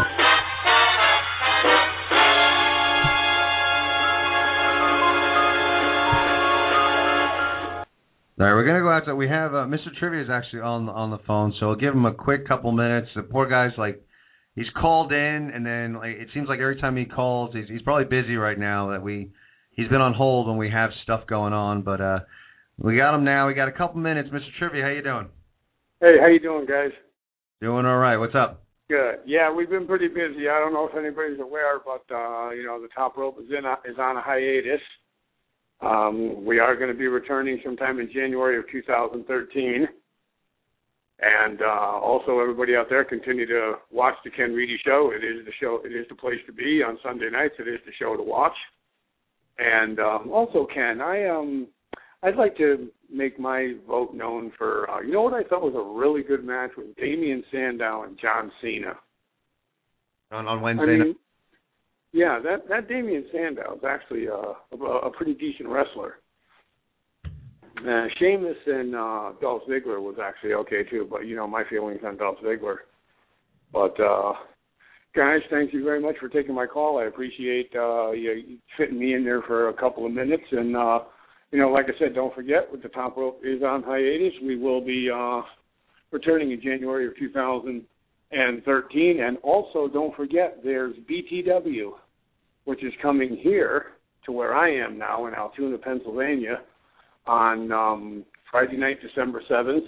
The Heart Foundation will be there. Greg the Hammer Valentine, um, Carlito, and also the next night in Torrington, Connecticut. So you might want to check out BTW because that's going to be a good show. And Ken, Dave, thank you very much for taking my call, guys, and uh, we'll talk to you later on. Thanks a lot. Take care of yourself. Thank you, man. Get it. Oh, short, sweet, to the point. I like that. Uh, yeah, you know, it's fun. Ziggler, it was funny because he kept saying, "Make sure to watch the Ken Reedy show." I was like, "Oh, I guess you're watching your computer screen, but we're radio." But uh, is, is there some sort of hidden camera in my basement, like right about now, that I don't know about? but yeah, you know, it's funny, like you know, guys that like actually can, uh you know, work well off each other, and for whatever reason, you know, Ziggler and uh you know they they Ziggler and and um Sheamus work well together. They they really you know they always put on a a uh, a good match, and I enjoy watching the two of them uh go at it. Uh you know, I thought that was a very entertaining match. So some good wrestling we got to see this week, and uh, you know, reiterating, uh, you know, thoughts on Damien Sandow. That uh, you know, he's he's a talented guy. Hope they continue to use him uh, in in the right way. I, you know, personally, what I would really enjoy seeing, which uh, and let, let me a little little uh, fantasy booking, but you know, when when people are hurt, and especially if they're hurt for a while, even if they're a heel, they get a pop when they come back. Um, I would I would kind of like to see with with no belt involved, just kind of a, an, an old school, you know, pissed off at each other kind of program. If uh, you know, when Cody starts to get ready to come back, that uh, you know, Sandow, you know, maybe starts throwing some jabs out there, and uh, you know, he was carrying the team and. uh you know now he has to carry things on his own and and you know maybe a couple of digs at at Cody and uh you know maybe a program between uh Sandow and Cody Rhodes. What do you think? I, I like that idea. As a matter of fact, uh I think uh when we were talking about Sandow and Cody Rhodes a few weeks ago, I mentioned that you know I could see them eventually down the line doing something with the two of them with Cody as a babyface. Um so yeah, no, I'd like that, and I think I, I think I think Cody Rhodes is due to to move up the ladder. So maybe a babyface push would put him into the you know the uh the, the main event scene. Who knows? But I'd like to see that. I think it'd be some good wrestling too. Yeah, I mean that's just it. I'm I'm I'm talking about the match. Really, you know, when you think about it, I mean, like you're saying, timetable wise, I mean, I would have kept them as a team for a little while longer, and I and I would have I wouldn't have turned Cody face. However, it's that injury factor. When Cody comes back, you know, his first time back, when he when he pops down when his music hits, when he comes down to the ring, he's probably going to get cheered. So why not just go with it and prepare for it now? Um, I think that the matches that those two guys would put on would be phenomenal. Talk. Uh, it would be a very entertaining mid card uh, kind of rivalry. I mean, it'd be something, and I don't know what the timetable is for Cody, but I wouldn't mind seeing that somewhere in the middle of the card at WrestleMania. Those two guys, I think that'd be a phenomenal match, a match that potentially could uh, steal the show. So uh, who knows? Who knows? A little fantasy booking to end the show, but just you know, get over to the KenReedyShow.com, vote for the year-end awards. For right now, the best unsigned talent of 2012. As it turns out, we just keep talking and talking and talking, and Steve Off is now in the lead uh, on our website. So check it out. Steve Off, then Anthony Nese, Papadon in third place, and Tristan Law and Sebastian Cruz bringing up the rear. So go over there and get your votes in. Thank you all so much for the support and being a part of the show. We'll be here next week. Talk about wrestling for Dave. I am Ken Reedy. Thank you all for tuning in. Take care and good night.